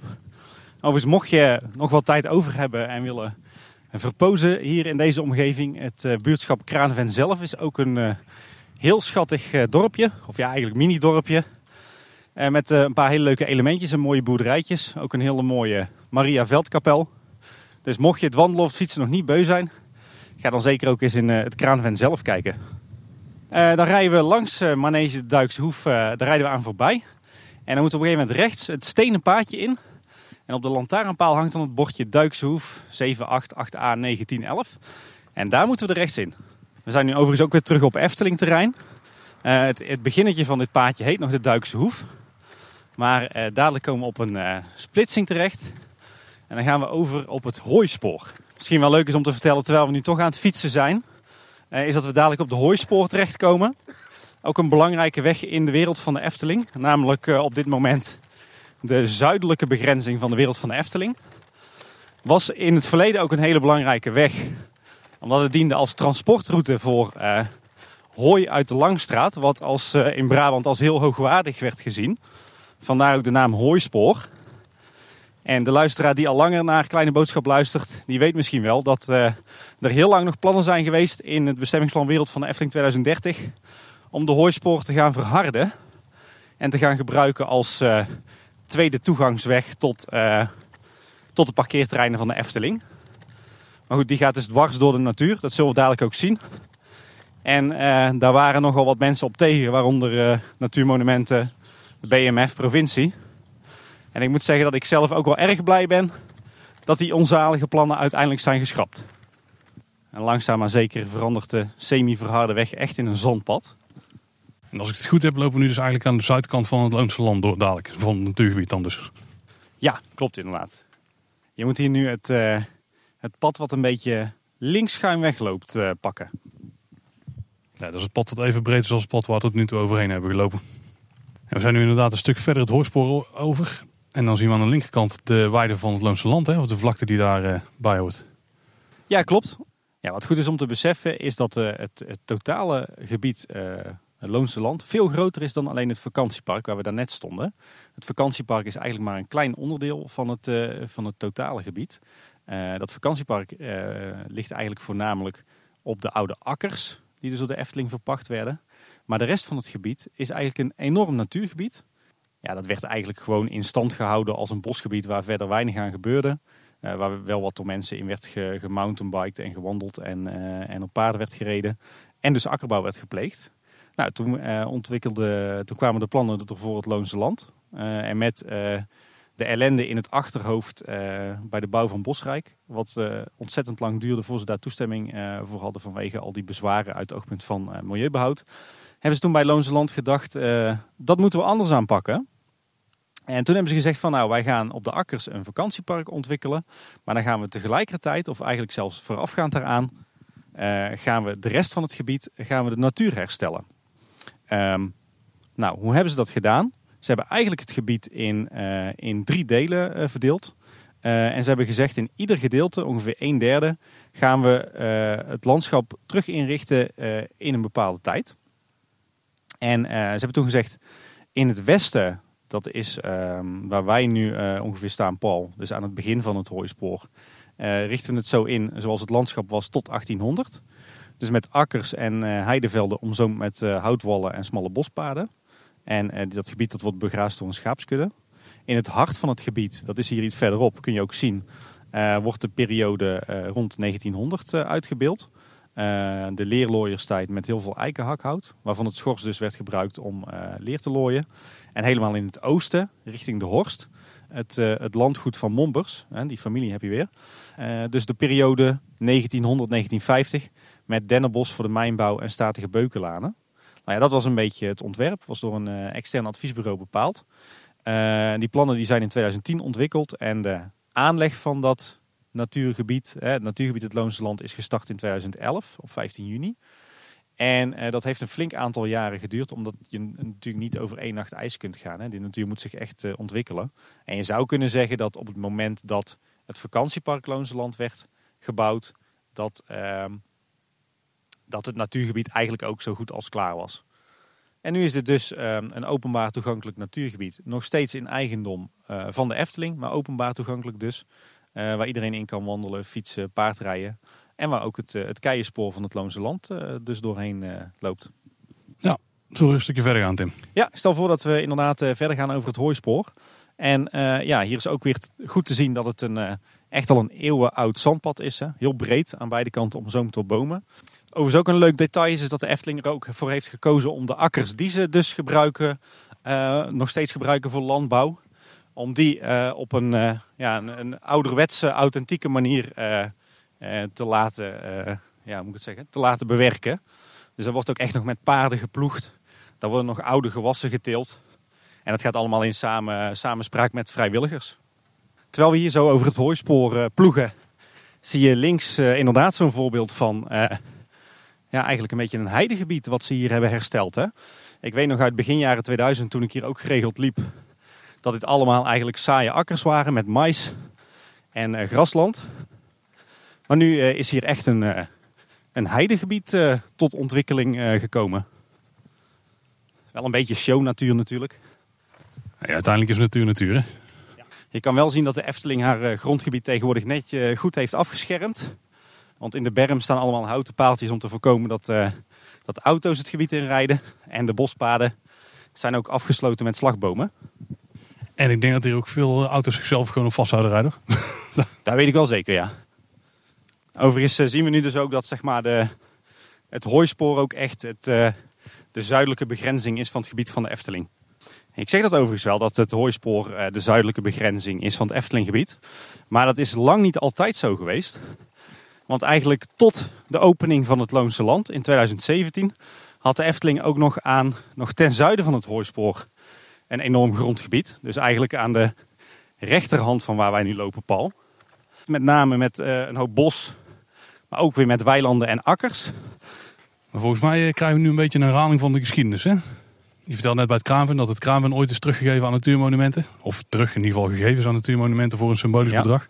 Ja, als compensatie eigenlijk voor het verlies van natuur door de bouw van Bosrijk. Ja, en ik heb zo'n vermoeden dat dat hier ook is gebeurd. Ja, hier is hetzelfde gebeurd. Eigenlijk het hele deel ten zuiden van het hooispoor, wat nog in eigendom van de Efteling was. Dat is dus in 2017 door de Efteling voor een symbolisch bedrag, volgens mij een euro, overgedragen aan natuurmonumenten. En eigenlijk was die, die overdracht van die gronden in combinatie met het, uh, ja, het eigenlijk in oude luister herstellen van het natuurgebied, het Loonse Land, meer dan voldoende ja, goodwill uh, om uiteindelijk het Loonse Land te kunnen bouwen, zeg maar. En ik denk dat het ook prima is hoor, want weet je wat is, de Efteling had al die gronden wel kunnen bewaren. Maar ja, er zit toch de bestemming natuur op, die gaat er toch nooit af. Dus wat ga je er dan mee doen? Kost een hoop aan beheer en verder kan je er weinig mee. We zien hier overigens aan onze rechterkant eh, een hele open plek in het bos met grasland. Dit is dus een van die percelen die uh, volledig van de Efteling was, inclusief het bos eromheen. En die nu dus onderdeel uitmaakt van uh, het, de natuur van natuurmonumenten. Ja, je ziet wel wat de Efteling vroeger voor een enorm grondgebied had hier in, in dit gebied. Maar eigenlijk ook na de overdracht van dat bosgebied en landbouwgebied en het Kraanven hebben ze eigenlijk nog steeds ja, voor een pretpark een enorm aantal gronden. Hè? Ja, maar een groot deel is natuurlijk gewoon natuur. En een heel groot deel bestaat ook uit het golfpark. En we hebben natuurlijk de uitbreidingsgebieden ten westen en zo. Maar uh, we staan nu een stukje verder op het hoorspoor. Zien we aan de linkerkant zien we een soort houten poort met een eh, paardje waar je links waarmee je links om die poort kunt lopen. Ja, even goed, om, even goed, om, te zeggen, we, zijn, we hebben dus net dat uh, grote langwerpige weideveld aan onze rechterhand gepasseerd. Voor ons, als we uh, over het Hooienspoor uitkijken, dan kijken we al op de Horst. Uh, de oude provinciale weg tussen Tilburg en Waalwijk. Um, maar daar gaan we niet helemaal naartoe, want dan zou het wel heel saai worden. We, gaan, we steken hier links nog even het bospad in. En dan komen we dus uit in het Mombersbos. Dat statige bos wat hier ja, eigenlijk tussen de jaren 1900 en 1950 door de familie Mombers is aangelegd. Je ziet hier overigens in het begin nog vooral uh, grove dennen staan. En die zijn destijds natuurlijk aangeplant uh, als een soort houtproductie. Um, omdat die uh, dennenbomen erg geschikt waren om te gebruiken in de Limburgse mijnen. Tot het moment dat een, een gang op instorten stond, dan, dan begon dat dennenhout te kraken. Dan komen we op een T-splitsing en dan gaan we rechtsaf. En dan maken we meteen weer een bochtje naar links. We fietsen inmiddels echt parallel aan, aan de Horst. De weg die eigenlijk tot eind jaren 80 de doorgaande weg was tussen Tilburg en Waalwijk. Dus die ook fungeerde als, als ja, belangrijke toegangsweg voor de Efteling. maar die eind jaren 80 vervangen is door de N261, de autoweg. Als je dan een stukje weer hebt gefietst, dan moet je op een gegeven moment uh, naar links. En dan verlaten we uh, echt het, uh, het dennenbos, wat dus er vooral was voor de houtproductie. En dan gaan we links een beukenlaantje in. Met links en rechts enorm oude en schitterende beuken. En dan komen we dus echt in dat landgoed van Mombers. En hier passeren we ook zo'n kei van het keispoor. Dus als je die nog niet hebt gelopen, zo zien die kei er dus uit. Ja, mooi om te zien dat de Efteling ook dit gedeelte van, van het Loonse Land ja, eigenlijk gebruikt als een soort wandelroute voor verblijfsgasten van het Loonse Land. Ik ben benieuwd hoeveel mensen daar nou werkelijk gebruik van maken eigenlijk. Wat mij betreft is het in ieder geval echt wel een aanrader, want het is, je vindt hier echt een enorme variëteit aan, aan natuur. En het vertelt ook een, een mooi verhaal natuurlijk over de historie van dit gebied. Dan gaan we vervolgens het, het eerste beukenlaantje weer rechts. Op links zien we weer zo'n kei liggen van het keienspoor en ook nog een een akker die, die, met, die op authentieke wijze wordt bewerkt met oude gewassen. Maar wij gaan, gaan hier rechts en dan komen we op een enorm majestueuze beukenlaan. Overigens werden hier beuken geplant. Een beuk heeft namelijk als kenmerk dat er weinig ondergroeit. Dus die beuken die werden hier bewust geplaatst, omdat die natuurlijk ideaal geschikt waren voor een gebied waarin werd gejaagd. Ehm, want ja, dan kon je je prooi beter zien. Dus zodoende dat hier uh, beuken staan. We kruisen even een wat dieper gelegen pad, maar we rijden gewoon nog rechtdoor. En vervolgens kijken we rechts op een wel heel bijzonder uh, stukje. Echt zo'n uh, gigantisch open beukenbos. Ehm, met een hele diepe gul. En weet je wat het is, Paul? Ik ga ervan uit dat het een turfvaart is. Precies, dat is echt nog een heel mooi intact gebleven oude turfvaart. Dat waren een soort van kanaaltjes die werden gegraven om turf vanuit de windgebieden naar de grote steden te vervoeren. En turf werd hier heel veel gewonnen in de regio. Met name wat meer naar het noorden in, in het gebied de Natte Slagen bij Sprankapelle. En die werd dus via Kaatsheuvel vervoerd. Vandaar dat, er, dat je daar ook nog allerlei straatnamen hebt met vaart erin. Maar hier loopt dus echt nog zo'n stuk turfvaart die echt nog intact is. En is de naam van Kaatsheuvel met carnaval ook niet Turfstekerslaan? Absoluut. Dan fietsen we even een klein stukje terug. Want we moeten namelijk aan de andere kant van de turfvaart zien terecht eh, te komen. Dus aan de oostelijke kant. Nou, we hebben de turfvaart gekruist en we fietsen nu weer verder met de turfvaart aan onze linkerhand.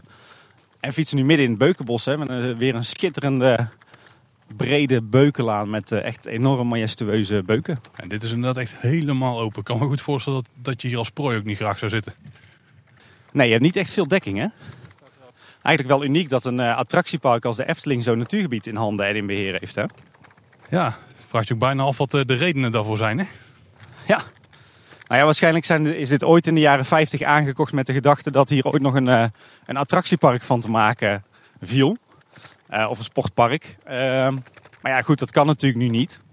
Aan de andere kant, je zou het wel kunnen zien als een, als een wandelpark. En dat past natuurlijk, past natuurlijk prima bij de filosofie uit de jaren 50. En past nu eigenlijk ook wel weer prima bij de filosofie achter het Loonse Land. Ja, en het is ook een soort groene buffer hè, waarvan je zeker weet dat die niet weggaat. Precies. Beheer je zelf. En het is ook een manier om natuurlijk uh, andere bedrijven buiten te houden. Hè? Ja, precies. En uh, ook een beetje het verlengen misschien van je verblijf. Want je hebt ook altijd die mogelijkheid om hier te gaan wandelen. Ja. Um, we zijn overigens weer rechtdoor gereden. We verlaten dan het Beukenbos en dan komen we weer wat meer in een wat... Um, ja, meer standaard bos eigenlijk. En vervolgens komen we uit op een T-splitsing. En dit is wel weer een bijzonder uh, punt. T-splitsing die trouwens links en rechts uh, voorzien is van uh, spoorstaven. Van spoorstaven? Ja, daar zijn we net voorbij gereden, Paul. Oké. Okay. Wat zijn spoorstaven? Staven waar de trein op loopt. Oh zo, gewoon een stukje rails.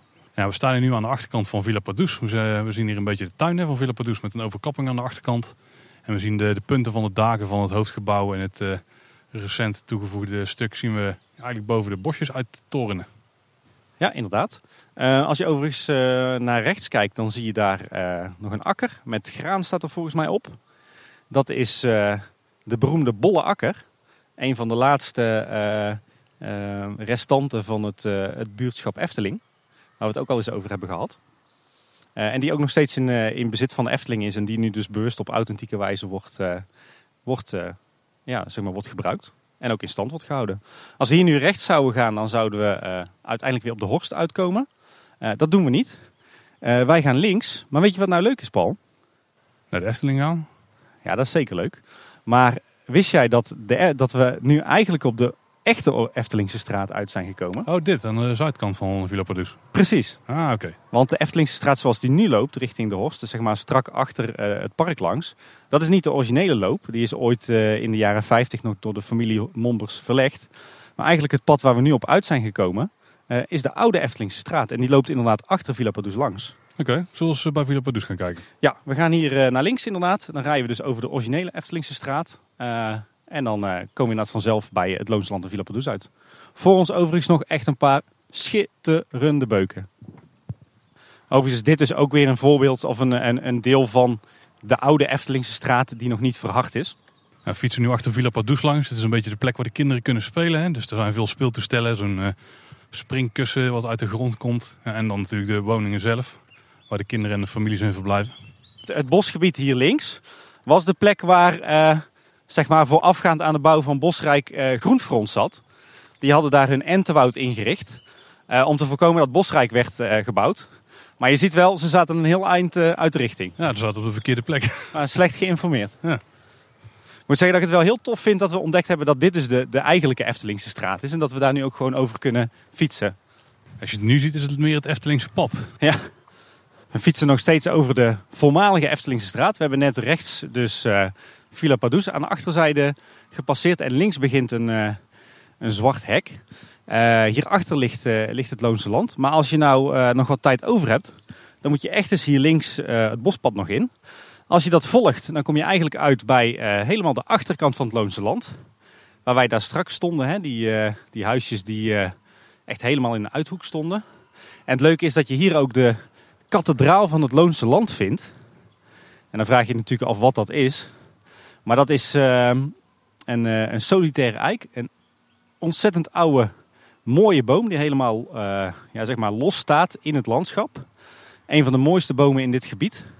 En ja, die is nu opgenomen zeg maar, een beetje in de, de inrichting van het Loonse Land. Maar het is leuk dat je die dus vanaf hier ook kunt benaderen. En dit paadje hier, hier links is overigens ook weer zo'n schitterend met, met eeuwenoude bomen omzoomd pad. Dus uh, zeker een aanrader. Wij uh, gaan er even niet in fietsen gezien de tijd. Maar zeker ook een aanrader voor als je nog wat energie over hebt. Wij vervolgen onze weg via de oude Eftelingstraat langs het hekwerk. En dan komen we als het goed is voor het Loonse Land uit. Nou, als je het pad zo uitfietst, dan kom je op een gegeven moment uit bij een van de dienstpoorten van het Loonse Land. En zo kan je weer door twee keer snel naar rechts af te slaan, kom je weer op de hedendaagse Eftelingse straat, zo gezegd. Ja, en aan de linkerkant hebben we nu Joris en de Draak. Dus ja, dan weet je dat je aan de achterkant van Efteling zit, hè? Ja, ineens denk ik dat dit voor veel luisteraars weer meer bekend terrein is. Als je bij de vakantieparken bent geweest, ja, dan moet je hier wel overheen zijn gegaan, ooit. Ja, absoluut. Tenzij je op de fiets komt, hè, zoals wij. Links uh, zien we ook de back of the house van uh, Joris en de Draak. Dat was lang een beetje een rommeltje met allemaal houtopslag en keetjes en zo. Maar er is nu eigenlijk een, ja, een heel basic dienstgebouw verrezen in golfplaat. Wel gewoon netjes groen gespoten en in de beplanting gezet. Maar in ieder geval lang niet meer zo'n rommeltje als wat het ooit was. En aan de rechterkant hebben we Villa Padus. Dat is natuurlijk de plek waar zieke kinderen met hun familie kunnen verblijven. Volledig, ja, volledig georganiseerd. Hè? Alles is dan voor je geregeld, je vindt nergens druk om te maken kun je een onbezorgde tijd hebben, ondanks dat je ziek bent. Ja, misschien goed om hier even stil te staan, Paul. Uh, om nog net wat meer uh, te vertellen over Villa Padus. Uh, Villa Padus was een idee van Stichting Natuurpark de Efteling. ze hadden een inspiratie opgedaan op, bij Give Kids the World. Ze hebben dezelfde soort initiatief in, volgens mij, Orlando. In Orlando, ja. ja. Die plannen die werden ontwikkeld. In 1999 deed Stichting Natuurpark de Efteling een donatie van 8,5 miljoen gulden. En toen werd begonnen met de bouw van Villa Padus. Uh, werd geopend in oktober 2000. En destijds konden er acht gezinnen per week verblijven. Dus waren er eigenlijk acht verblijven. Uh, tegenwoordig, uh, tegenwoordig kunnen er twaalf gezinnen verblijven. Omdat er, hoe tragisch het ook is, er ja, gewoon enorm veel vraag naar is. Overigens zijn er zowel Nederlandse als Belgische gezinnen welkom. Um, het idee, eigenlijk het, het, het, concept voor dit gebouw in de vorm van een slak, is nog een idee van Ton van de Ven. En werd verder uitgewerkt door de architect Arnoul Bouwman. De centrale hal van, van Villa Padus die, die slingert eigenlijk als een soort slakkenhuis door het gebouw heen. En daaraan vond je voorheen dus die acht gastenverblijven. maar in 2015 vond er een grootschalige uitbreiding plaats. En daarbij werden er twee appartementen of gastenverblijven gesloopt. En kwamen er in plaats daarvan zes nieuwe appartementen bij in een, in een nieuw gedeelte eigenlijk. En naast die, die 12 gastenverblijven vind je er ook een grote gezamenlijke ruimte, een zwembad en een binnen- en een grote buitentuin. En in die buitentuin vinden we onder andere de olifant terug die voorheen op het oude Anton Pieckplein stond bij het kinderbadje. Ja, zeker. Ja. Die is ook geschonken door de Efteling aan uh, Villa Padus. En zullen we een heel klein stukje doorgaan? Daar ja. hebben we een soort van zandpad lopen. Links natuurlijk de vernieuwde Python. En rechts heb je nog even een inkijkje in de back of the house van Villa Padus. En in dit gedeelte met die gepotdekselde planken is ook een soort van theatertje gebouwd. Ja, dat is de zachte kamer. Ja. Kunnen kinderen, ja, dat is alles eigenlijk zacht, alle, alle oppervlaktes. Ja. Wat daar wel interessant is van dat stuk is dat het waarschijnlijk in de toekomst, dus een stuk Eftelingse straat waar we nu eigenlijk rijden, nu we dat paardje voorbij zijn, dit kan in de toekomst zelfs gaan verdwijnen. Dat dit namelijk park gaat worden. Ja, vrij redelijk grote kans. Ehm ja, iets verder, uh, iets voorbij Villa Padus, hebben we aan de rechterkant weer een, een soort van voormalige inrit. En dat is niet voor niks, want hier stond uh, lang de directiewoning van de Efteling. Ja, dat is inderdaad een eh, best wel grote woning hebben we ontdekt, hè? Ja, echt een, eh, ja, een bungalow. Ja, een villa-achtige villa bungalow. Werd gebouwd in 1962 en eh, werd vanaf 63 bewoond door eh Reinier van der Heijden. Ehm, nou, die kennen we natuurlijk wel als burgemeester van Loon op Zand. En, eh, en, eh, en ook ontzettend belangrijk voor de Efteling natuurlijk als eh, stichter. Ehm, nadat hij was afgetreden als burgemeester ging hij hier wonen tot 1971. En eh, eigenlijk is de woning daarna vanaf 1971 door de Efteling verhuurd. Waar de Efteling haar eh, dienstwoningen aan de Europalaan eigenlijk in eh, 1975 al verkocht, is dit eh, tot in de jaren 2000, eh, ik denk tot ongeveer eh, 2010, eh, nog bewoond gebleven als huurwoning van de Efteling. Die ook echt door de Efteling werd eh, onderhouden. Ehm, uiteindelijk zijn, eh, is volgens mij de bewoner, eh, zijn de bewoners overleden. Eh, en hij heeft hij een tijdje leeg gestaan. En uiteindelijk is eh, de directiewoning in 2015 gesloopt. En sindsdien ligt het eh, terrein braak. Het is nu wel gebruikt als een bouwterrein voor een aantal attracties, hè? Om, eh, Ja, in ieder geval als eh, bouwterrein of dienstparkeerterrein tijdens de renovatie van de Python. Ja. En ja, op zich zijn er voor deze locatie ook best wel wat leuke plannen. Sowieso is ooit de bedoeling om de Eftelingse straat weer ehm, achter Villa Padouze, of in ieder geval achter dit perceel langs te leggen. ja, volgens mij is het ingetekende plan dat ik heb gezien, de, het pad waar we net langs reden, dat dat dan de nieuwe Eftelingse straat wordt. En dan gaat die ten zuiden van dit perceel langs weer op de huidige Horst verder. Ja, eigenlijk zoals hij vroeger altijd liep. Maar wel tussen Villa Padus en dit terrein langs mij. Oh, oké. Ja, dus hij, eh, hij is wat, eh, wat, wat, wat schuiner, zeg maar. Hij, Ja. eh, hij komt niet meer tussen Villa Padus en het Loonse Land uit, maar tussen de oude directiewoning en Villa Padus. Ja, ja, ja. En de bedoeling is van dit terrein, als het bestemmingsplan er doorheen komt, om hier een hotel te bouwen. Ja, tenminste dat mag. Ze mogen er ook attracties bouwen. Maar we kunnen wel in de plannen teruglezen dat dit wordt gezien als strookrijk fase 3. Ja. En dat de bedoeling is om hier een hotel te bouwen. Eh te meer omdat eh, dit natuurlijk niet in de lijn ligt met de rest van strookrijk. Eh, wat aan de overkant van de, horst, van de huidige horst ligt. Ja, maar dit ligt wel een beetje in het verlengde van het grasveld naast de Python natuurlijk. Ja. Dus wie weet wat hier nog voor mogelijkheden zijn. Ja, er wordt in het bestemmingsplan wel gehint op een overkluizing. Wat zou betekenen dat, dat over de weg heen wordt gebouwd. Dus wellicht dat er dan een hoger gelegen hotel komt te liggen van waar je zo het Ruigrijk in kan lopen. Een latere versie was daar volgens mij weer gewoon door het verleggen van de straat. Maar... In ieder geval interessant terrein met een, eh, ook weer een eh, boeiend verleden. Zullen we nog een klein stukje doorrijden, Paul? Ja, gaan we een klein stukje verder. Ja, dan komen we uit op de kruising ehm, van de Eftelingse straat met eh, wat nog over is van de Horst, hè? Ja, dit is inderdaad een stuk wat recent is veranderd. Want we zien hier nu hekken staan aan de, eigenlijk de noordkant van waar we nu staan. Want daar zien we de oude Horst lopen. Maar daar mogen we niet meer op. Nee, inderdaad. En die is afgesloten. Ligt er nog wel als bouwweg, maar de, de fietspaden links en rechts van de weg zijn al weggehaald. Ja, wat je nu dus wel ziet is dat daar eh, de verlegde ligt zoals wij die noemden. Eerst liep daar gewoon een asfaltpad. En dat draaide eigenlijk een beetje naar rechts. En dan kon je via een viaduct eh, aan de andere kant van de snelweg komen. Dan kom je in de Loonse en Drunense Duin uit. Ja. En dat ligt er een soort van nog steeds. Maar dan is het nu alleen een fietspad. Waar je ook nog eh, links kunt. En dan kom je namelijk op de fietssnelweg. Of eigenlijk is dat de fietssnelweg in zijn geheel. Ja, klopt. En, en daar links van ligt dan de nieuwe horst. Of de verlegde horst zoals wij die altijd noemen. En die draait eh, richting eh, eigenlijk ons startpunt weer, eh, weer weg. Hè? Ja, precies. Eh, je ziet links zie je nog wat eh, restanten van eh, ja, eigenlijk wat oude landbouwgrond. En eh, voorheen stond er ook een boerderij. Ja, dus zie je inderdaad de begroeiing nog steeds omheen staan. Zoals de bosjes en eh, of de bossages mag ik dan zeggen. Ja, en dat was een boerderij die, die van oorsprong nog onderdeel uitmaakte van het buurtschap eh, Efteling. Waar we het ook al vaker over hebben gehad in onze podcast. Ja, en dit is een van de stukken rondom de Efteling, Tim, waarbij ik echt eh, misschien wel een soort van hoopgevend gevoel krijg. Niet dat het nou de Efteling verdoemd is of zo. Maar dit is natuurlijk de plek waar een van de meest interessante uitbreidingen op de niet al te lange termijn gaat verrijzen. Ja, inderdaad. Want als wij naar links kijken, waar nu dus nog eh, dat restant van de Horst ligt, dan dat moet dus eh, de uitbreiding van de Efteling worden. Hè? Ja, en het hele terrein wat daarnaast ligt ook nog eigenlijk tot de Midden-Brabantweg. Of eigenlijk tot de verlegde Horst. Ja, en ik moet zeggen dat eh, nu ik er zo naar sta te kijken, dat het stiekem toch best wel groot is. Ja, en het loopt nog helemaal door tot het Efteling Hotel. Dus genoeg mogelijkheden volgens mij. Ja, inderdaad. Dan fietsen we nog een klein stukje naar rechts, dus eigenlijk van de Efteling af, richting het zuiden. Want daar zijn ook nog een paar interessante dingen te zien. Aan eh, onze linkerhand eh, rijden we aan het, eh, het waterleidingbedrijf Kaatsheuvel voorbij, tegenwoordig van Brabant Water. Hier komt al ons drinkwater vandaan, Paul. En dat smaakt goed, hè? Ja, absoluut. En als we daar aan voorbij rijden, dan zien we daar een heel dicht bebost gebied. En dat staat op de nominatie voor ja, of een parkeerterrein. ehm, of ja, het lijkt erop, als je het bestemmingsplan goed leest, misschien ook wel een parkeergebouw. Dus met meerlaags parkeren. Ja, klopt inderdaad, ja. Dus wel, kan je bijna niet voorstellen als je dit nu zo ziet, hè? Nee, het, ik denk, als ik zo zie wat voor schitterende bomen er ook staan, dan zou ik dat ook ergens wel zonde vinden hoor, moet ik bekennen. En daarnaast, eh, of eigenlijk daartussen, want dit ligt een beetje tussen het parkeergebied in dan. Daar hebben we wat nu nog café, tenminste wat vroeger café de Efteling was. En dat heeft verder eigenlijk niks met het Efteling Park te maken of met de Efteling organisatie. Buiten dat het dezelfde naam draagt. Ja. Natuurlijk vanwege de story die hier ligt. Hè? Ja, precies. Ja, want eh, dit was even het punt waar ik nog naartoe wilde, Paul, naar Café de Efteling. Eh, waarom? Om een paar redenen. Ehm, als je namelijk hier rechts kijkt, en we stoppen eigenlijk ter hoogte van Café de Efteling, maar als je hier naar rechts kijkt, dan eh, komt hier eigenlijk de Eftelingse straat uit. Ja, en dit is ook het punt waar je nu eh, als een van de onderzoekers die niet op het Loonse Land zit, wel het natuurgebied het Loonse Land op kunt. Klopt. En eh, je ziet dat de originele Eftelingse straat ook aan de andere kant van de Horst verder gaat.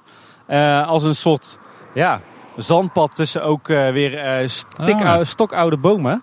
Eh, want de Eftelingse straat eh, liep natuurlijk gewoon eh, de Loonse en Drunense duinen in helemaal tot aan het buurtschap Roestenberg. Wat we tegenwoordig kennen als het restaurant Roestelberg onder andere. Maar dat liep dus hier en niet op de plek waar we, waar we net stonden en wat veel mensen denken. Nee, de Eftelingse straat liep eigenlijk hier. En Café de Efteling is inderdaad vernoemd naar het buurtschap en niet naar het park. Ehm, het originele café wat hier stond, eh, dat, eh, dat, dat stamt uit de jaren 1800 en dat deed dienst als eh, tolhuisje. Want er werd tol geheven langs de, de Horst. Dat was natuurlijk een hele belangrijke weg van Tilburg naar Waalwijk. Maar die is in de Tweede Wereldoorlog plat gebombardeerd. En uiteindelijk in eh, 1951 herbouwd. Het staat wel op de oude plek van het oude tolhuisje. Maar het is dus wel een, een gebouw uit de jaren 50. En eh, wat misschien ook nog leuk is, is dat de N261, die dus aan de, aan de andere kant van Café de Efteling ligt, eh, die is echt pas in 1990 aangelegd. En de Horst waar we nu op staan, die dus tot die tijd dienst deed als belangrijke ontsluitingsweg, die was van eh, 1881 tot 1937, eh, lag daar ook nog een trambaan langs. Ja. En eh, hier zie je overigens ook, als je in rechterhand kijkt, je kijkt een beetje terug, zie je weer die bolle akker, hè, die eh, in eigendom is van de Efteling en die eh, eigenlijk bewust in stand wordt gehouden als bolle akker. Ja, en daar langs zouden ze in de toekomst nog de nieuwe Estelingse straat kunnen gaan lopen. Dus die wordt dan omgeleid via die... ik weet niet helemaal duidelijk of die... Ik, ik denk dat hij aan de noordkant van die akker gaat lopen. Dus echt langs het perceel van het oude dienst... van het oude directiewoningje. Ik denk het ook, ja. ja. Dan draaien wij weer om, Paul, en dan gaan we langzaam maar zeker terug richting Efteling Hotel. Nou Tim, dan vervolgen we onze route over ons favoriete fietspad van heel Kaatsheuvel, denk ik. Ja, over de F261 langs de Verlegde Horst, hè? Nou, laten we in ieder geval het meest besproken stukje fietspad van heel Kaatsheuvel noemen. Ja. En ehm, nou, als je daar uitfietst, dan kom je dus weer uit bij het Efteling Hotel en die tunnel waar we het net over hadden. Ja. Maar daar gaan we je niet meer over meenemen. Dat stukje mag je zelf afleggen. Ja, precies. Dan is de cirkel wel een beetje rond, hè? Ja, zeker. Dus eh, hopelijk hebben jullie genoten van deze tour. Ik heb in ieder geval veel geleerd, Tim. Je was Ja. een goede, goede tourgids. Dankjewel. Het was nog niet zo uitgebreid als ik eigenlijk had gewild. Dus misschien dat we ooit een keer eh, voor onze 150ste of 200ste aflevering gewoon een, eh, een echte ouderwetse wandeling moeten gaan organiseren of zo. Maar eh, het, ik moet zeggen dat het leuk was om weer zo'n ouderwets rondje Wereld van de Efteling te doen. Ja, ik denk dat we individuele onderdelen er nog wel gewoon als losse afleveringen uit kunnen lichten. Ja. Nou, misschien moeten we, moeten we het aan onze luisteraars vragen. Wat, wat vond je hiervan? Was het een beetje te beluisteren? Ook als je niet zelf liep of fietste? Ehm, of heb je dat juist wel gedaan? Daar ben ik ook heel benieuwd naar. Wie, wie is zo sportief om, om met ons in gedachten mee te lopen? Laat het even weten. En ook wat je ervan vindt. En of we dit eh, vaker moeten doen. En zo ja, waar we ons dan op moeten focussen. Er eh, liggen zat mogelijkheden, denk ik. Nou, heb je in ieder geval vragen of opmerkingen over deze route of gewoon dus kwijt wat je ervan vond? Dat kan op verschillende manieren. Je kunt ons het makkelijkste bereiken via Twitter. Dat is echt eh, de, de plek waar we het snelste reageren en die we ook zeker het vaakst checken. Absoluut. En daar zijn we @kboodschap. Je kunt natuurlijk ook gewoon mailen via info@kleineboodschap.com of je gaat naar de website, dat is kleineboodschap.com. Ja, en dan vind je ons contactformulier. Eh, we zijn op Instagram en Facebook zijn we Kleine Boodschap. En we vinden het ook altijd leuk als je een eh, recensie of reactie achterlaat op iTunes of Apple Podcast. Precies. Nou, dat was het weer voor deze week. Bedankt voor het luisteren. Tot de volgende keer en houdoe. Houdoe waar.